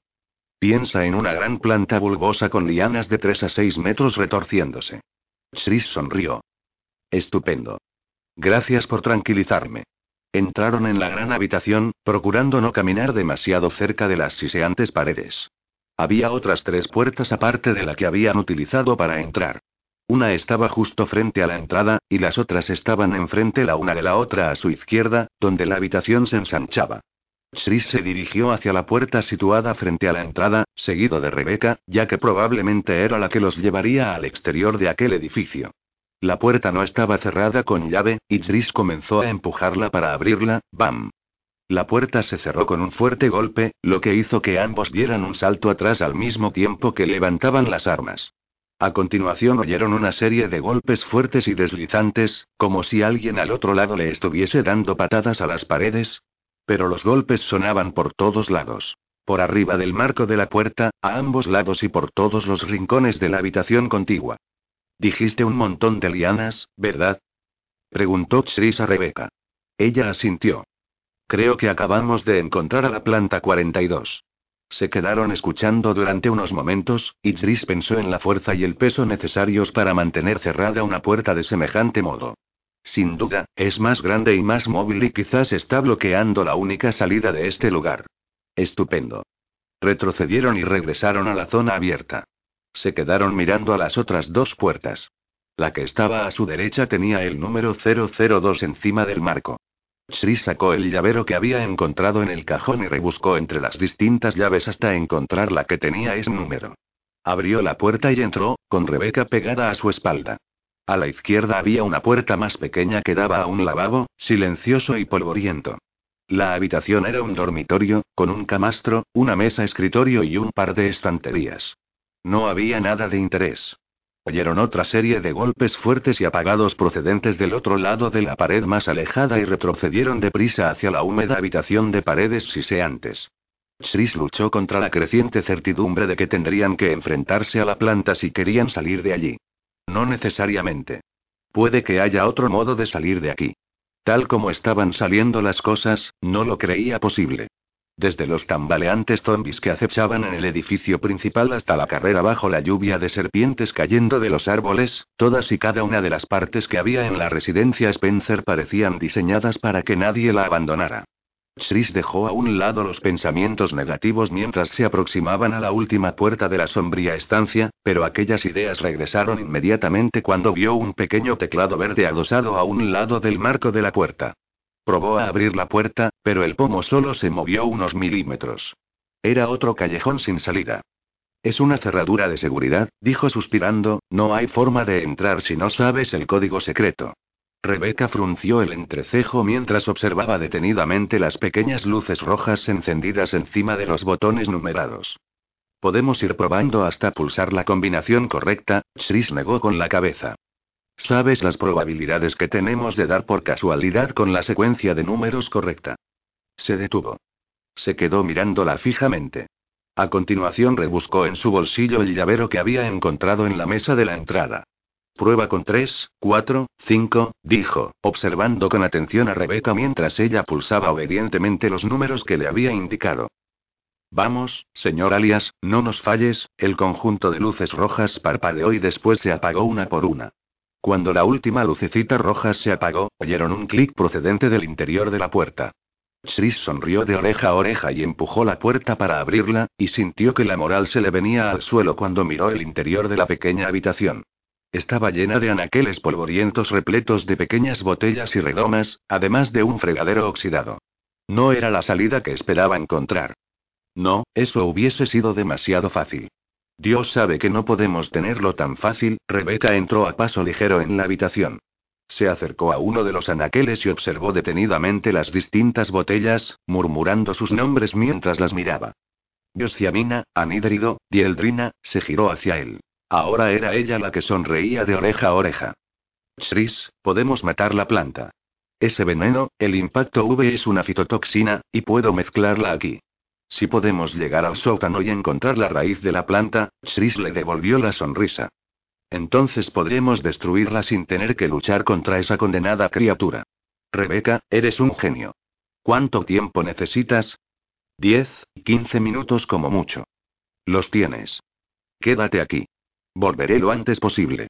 Rebecca empezó a bajar botellas de los anaqueles al mismo tiempo que Chris cerraba la puerta y comenzaba a recorrer al trote el camino que lo llevaría hasta el pasillo que se encontraba más allá de las susurrantes paredes de color verde oscuro. Iban a derrotar a aquel lugar y, en cuanto lograran salir de allí, Umbrella se las iba a pagar todas juntas. Barry estaba de pie al lado del frío cuerpo de Enrico, con el mapa de Wesker arrugado en el puño. Jill ya no estaba para cuando había regresado al lugar, pero en lugar de ponerse a buscarla, se había quedado allí paralizado, incapaz siquiera de apartar la vista del cadáver de su amigo asesinado. Es culpa mía. Si no hubiese ayudado a Wesker a salir de la casa, todavía estarías vivo. Barry se quedó mirando con tristeza el rostro de Enrico. Se sentía tan lleno de vergüenza y culpabilidad que ya no sabía qué hacer. Sí sabía que debía encontrar a Jill, que debía mantenerla alejada de Wesker, mantener a su familia a salvo, pero aún así, no podía alejarse del cadáver. Su mayor deseo en ese momento era poder explicarle a Enrico lo que había ocurrido, hacerle entender por qué la situación había llegado a ese punto. Tiene a Katy y a las niñas, Enrico, ¿qué otra cosa podía hacer? ¿Qué otra cosa puedo hacer si no obedecer sus órdenes? El miembro del equipo Bravo se quedó mirándolo con unos ojos fijos y ligeramente velados, unos ojos que ya no veían. No mostraban acusación alguna, ni comprensión, ni nada de nada. Incluso si Barry continuaba ayudando al capitán y todo lo demás salía como se suponía, aún así Enrico Marini continuaría muerto, y Barry no sabía cómo podría vivir sabiendo que él era el responsable de aquello. El eco de unos disparos resonó en los túneles. De muchos disparos, Jill. Barry giró la cabeza de repente. Su mano se dirigió inmediatamente a desenfundar su arma. Aquellos disparos lo hicieron ponerse en movimiento cuando la rabia le recorrió el cuerpo.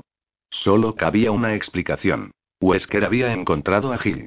Barry comenzó a correr, abrumado por la idea de que otro de los miembros de Stars muriera a manos del traidor, al mismo tiempo furioso por haber creído las mentiras del capitán. La puerta que se encontraba justo delante de él se abrió de golpe, estampándose contra la pared, y Barry se detuvo en seco.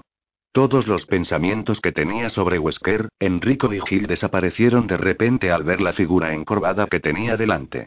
Su mente no podía comprender lo que veía, sus asombrados ojos le suministraban retazos de información al cerebro, información que no tenía sentido. Piel verde. Ojos penetrantes de color naranja. Garras. Aquello aulló, un grito horrible y agudo, y Barry dejó de pensar automáticamente. Apuntó y apretó el gatillo, y el aullido se convirtió en un gemido gorgoteante cuando el pesado proyectil destrozó la garganta de aquel ser y lo arrojó al suelo. La criatura agitó salvajemente los brazos mientras la sangre manaba a grandes borbotones del todavía humeante agujero.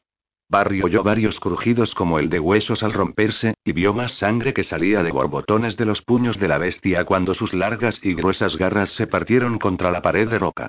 Barry se quedó mudo mientras observaba a la criatura que continuaba moviéndose violenta y espasmódicamente, respirando a través de la burbujeante herida como si todavía estuviese intentando aullar. Aquel disparo tendría que haberle arrancado el cuello, separándoselo de la cabeza, pero tardó otro minuto largo en morir. Sus frenéticos movimientos fueron reduciéndose de forma gradual a medida que la sangre salía a chorros y la debilitaba. Finalmente, dejó de moverse, y al fijarse en el enorme charco que se extendía a sus pies, Barry se dio cuenta de que se había desangrado hasta morir y que no había perdido la conciencia en ningún momento. ¿Qué es lo que acabo de matar? ¿Qué cojo? Otro aullido muy semejante al lanzado por la criatura que acababa de matar resonó en el túnel exterior, y el húmedo aire se vio inundado de horror cuando a él se añadieron un segundo, y después un tercero. Aquellos gritos animales se elevaron de tono hasta convertirse en algo furioso y antinatural, los aullidos de unas criaturas que no deberían existir sobre la faz de la tierra.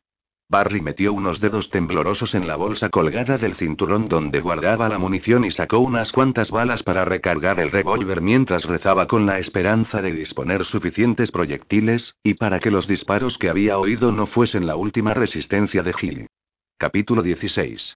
Podría haber pasado por una araña si alguna especie de araña tuviese aquel enorme tamaño. No podía ser otra cosa, por lo que se deducía de la gruesa capa de telaraña que cubría toda la habitación, desde el suelo hasta el techo. Jill se quedó mirando las curvadas y todavía temblorosas patas de aquella abominación y sintió que se le ponía la carne de gallina. La criatura que la había atacado en la entrada del patio había sido tan terrorífica, pero tan inverosímil al mismo tiempo, que no había podido relacionarla con nada que ella conociera. Las arañas, sin embargo, ya las odiaba antes de encontrarse con aquella. Odiaba sus cuerpos oscuros y peludos, odiaba sus delgadas y veloces patas. La criatura que tenía delante era la madre de todas las arañas, y aún muerta, la atemorizaba. Pero no lleva mucho tiempo muerta, se obligó a mirar el cuerpo y los charcos de fluido verde que salían de los agujeros en su cuerpo redondeado y peludo. Le habían disparado numerosas veces, y por el líquido que todavía brotaba de sus heridas, dedujo que no llevaba más de diez minutos muerta, quizá menos. Se estremeció y avanzó hacia la doble puerta de metal que daba al exterior de aquella estancia llena de telarañas. Las suaves tiras de aquella sustancia pegajosa se agarraban a sus botas y la obligaban a esforzarse para avanzar. Caminó de forma lenta y deliberada, decidida a no caerse. La sola idea de quedar cubierta de tela de araña, de tener todo el cuerpo, se estremeció de nuevo de los pies a la cabeza y tragó saliva. Piensa en cualquier otra cosa, en lo que sea, al menos sabía que se encontraba en el buen camino, y cerca de quienquiera que fuese el responsable de poner en marcha el mecanismo del túnel. Un buen truco. Al llegar a la zona donde había visto el agujero, pensó que se había perdido. El enorme pozo había desaparecido, y en su lugar solo se veía piedra pulida. Levantó la vista y divisó los bordes irregulares del pozo por encima de su cabeza. Toda la sección central del túnel había dado la vuelta y había girado igual que una gigantesca rueda mediante algún milagro de ingeniería. Las puertas la habían llevado hasta otro túnel vacío y recto. En un extremo había un enorme peñasco, y más allá, la habitación que estaba a punto de abandonar. Jill agarró el pomo de una de las puertas y la abrió. Cruzó el umbral para encontrarse en otro pasillo sombrío. Apoyó el cuerpo en la puerta y respiró profundamente, resistiendo a duras penas la necesidad de sacudirse las ropas. Puedo despedazar a tiros a zombies y monstruos a mansalva, y ahora veo una araña y pierdo la cabeza. El corto y vacío túnel iba de izquierda de derecha por delante de ella, con una puerta a cada extremo, pero la puerta que tenía a la izquierda se encontraba en la misma pared donde estaba la puerta por la que acababa de salir, y que llevaba de regreso al patio. Jill decidió acercarse a la puerta de la derecha, con la esperanza de que su sentido de la orientación todavía permaneciera intacto. La puerta de metal se abrió con un crujido y, en cuanto entró, notó el cambio en el ambiente. El túnel se dividía delante de ella. A la derecha había otro pasillo de paredes rocosas que se hundía en las sombras, pero a la izquierda vio un pequeño ascensor, igual que los que había encontrado en el patio. Una brisa cálida y suave la recorrió de arriba abajo, y el dulce aroma del patio le pareció un sueño olvidado. Jill sonrió y comenzó a acercarse al ascensor. Se dio cuenta de que la plataforma del ascensor estaba arriba. Era bastante probable que todavía estuviese tras la pista del asesino de Enrico, pero tal vez no. Quizá fue por el otro pasillo y estoy a punto de perder su rastro. Jill dudó y se quedó mirando con ganas el hueco del ascensor. Se dio la vuelta finalmente con un suspiro, tenía que echar al menos un vistazo en la otra dirección. Entró en el pasillo que se encontraba justo delante de ella, y la temperatura descendió rápidamente hasta el familiar desagradable frescor del resto del lugar. El túnel se extendía varios metros a su derecha y acababa en un extremo sin salida. A su izquierda, otro peñasco enorme y redondeado como el que había visto con anterioridad marcaba el final del otro extremo, a unos treinta metros de distancia, y había algo pequeño justo delante de él, algo que despedía un ligero reflejo azul. Jill frunció el entrecejo y avanzó hacia la roca gigante, intentando distinguir qué era el objeto azul. En la mitad del pasillo había un pequeño ramal a la izquierda, y reconoció la placa de metal que había a su lado. Era del mismo tipo de mecanismo que había movido el pozo. Entró en el pequeño ramal y examinó con atención las gastadas piedras de su entrada. A la derecha se abría una pequeña puerta, y Jill se dio cuenta de que el pasillo y la habitación podían esconderse mediante un mecanismo y que las paredes giraban para tapar la entrada. Demonios, deben de haber tardado años en montar todo esto y pensar que yo estaba impresionada con la casa. Abrió la puerta y echó un vistazo en su interior. Solo era una habitación cuadrada de mediano tamaño, y la única decoración era un pedestal con la estatua de un pájaro. No tenía otra salida, y Jill sintió una repentina sensación de alivio cuando se dio cuenta de lo que aquello implicaba. Ya podía salir de los túneles subterráneos. El asesino ya se había marchado. Salió sonriendo al pasillo de nuevo y comenzó a acercarse a la piedra gigante, aún curiosa por saber qué era aquel objeto azul. Se dio cuenta de que era un libro encuadernado con cuero teñido de color azul. Lo habían arrojado descuidadamente al lado de la piedra, y estaba abierto y boca abajo. Se colgó la Remington al hombro y se agachó para recogerlo. Era en realidad una caja libro. Su padre le había hablado de aquellos objetos, aunque ella no había visto ninguno con anterioridad. Las páginas estaban recortadas detrás de la cubierta, y allí se escondían los objetos de valor, aunque este ya estaba vacío. Le dio la vuelta y recorrió con un dedo las doradas letras del título, Águila del Este, Lobo del Oeste, mientras se encaminaba hacia el ascensor. No parecía un título interesante, aunque el libro estaba muy bien encuadernado. Clic. Se detuvo en seco cuando la pequeña piedra bajo su pie izquierdo se hundió ligerísimamente, y en ese preciso instante se dio cuenta de que el pasillo estaba algo inclinado en la dirección que ella estaba caminando.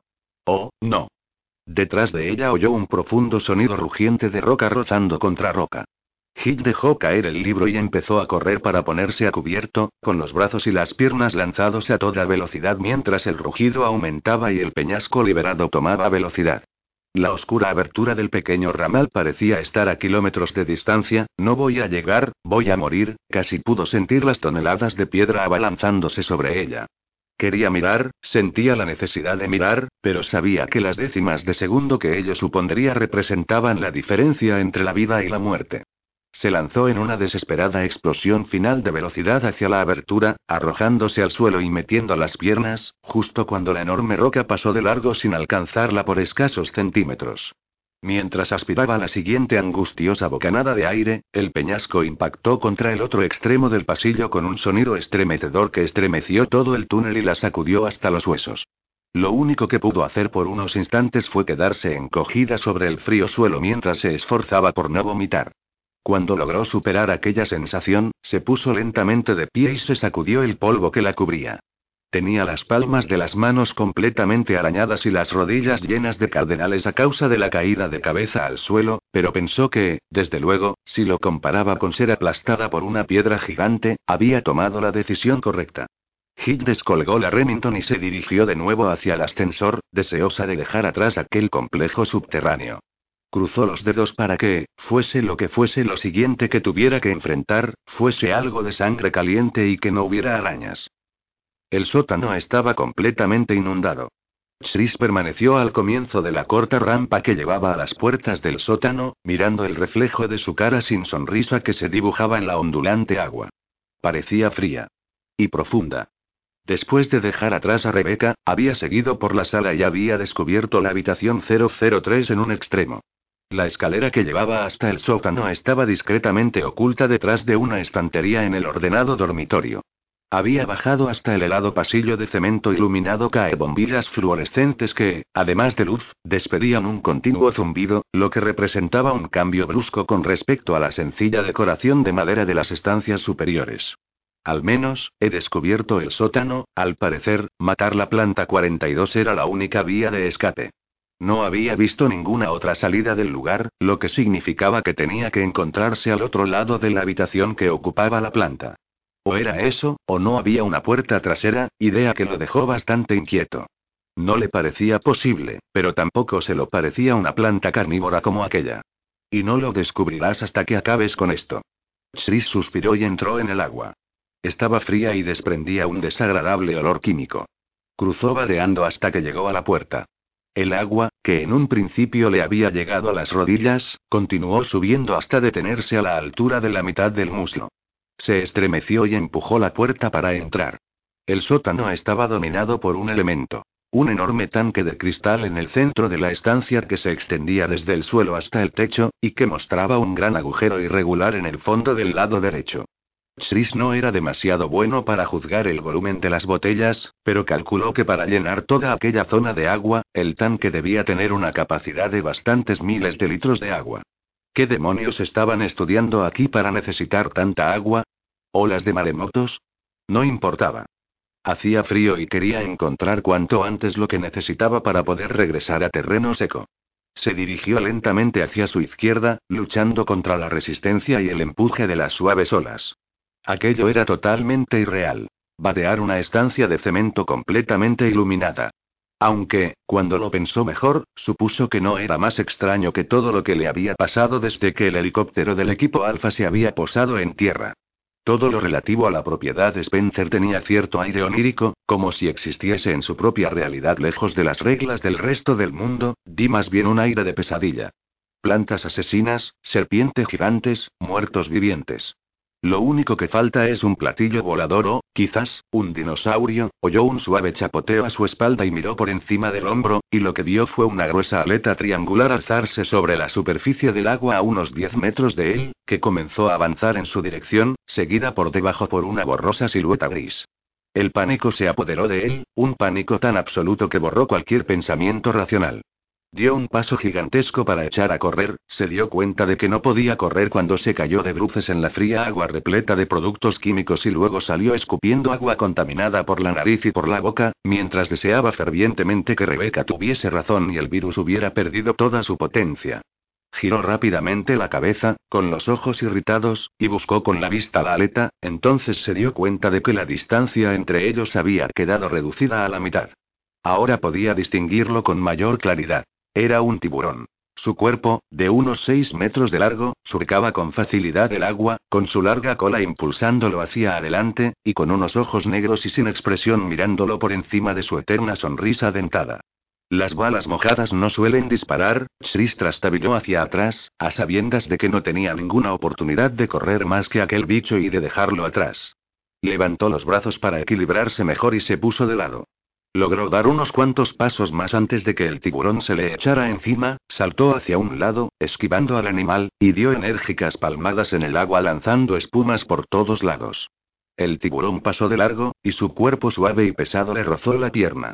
Chris se apresuró en cuanto terminó de pasar, manoteando desesperado en el agua para intentar seguirlo y mantenerse detrás de él mientras doblaba la esquina en la inundada habitación. Si conseguía mantenerse suficientemente cerca, no podría girar para morderlo, solo que el tiburón dispondría en pocos segundos de espacio más que suficiente para maniobrar. Divisó dos puertas delante de él, a la izquierda, pero el gigantesco pez ya lo estaba dejando atrás y se dirigía hacia la siguiente esquina para girar y abalanzarse de nuevo sobre él. Chris inspiró profundamente y se sumergió, sabiendo que era una locura pero que no tenía otra opción mejor. Braceó desesperadamente hacia la primera puerta después de impulsarse con una patada contra el suelo de cemento hacia adelante.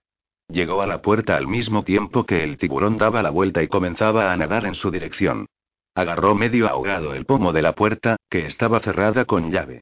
Mierda, mierda, mierda. Chris metió la mano en su chaleco y rebuscó en uno de los bolsillos las llaves del tal alias mientras la aleta se acercaba cada vez más y veía con mayor claridad los dientes de la feroz sonrisa. Metió la llave en la cerradura, la única llave para la que no había encontrado cerradura, y al mismo tiempo le dio un empujón con el hombro a la puerta.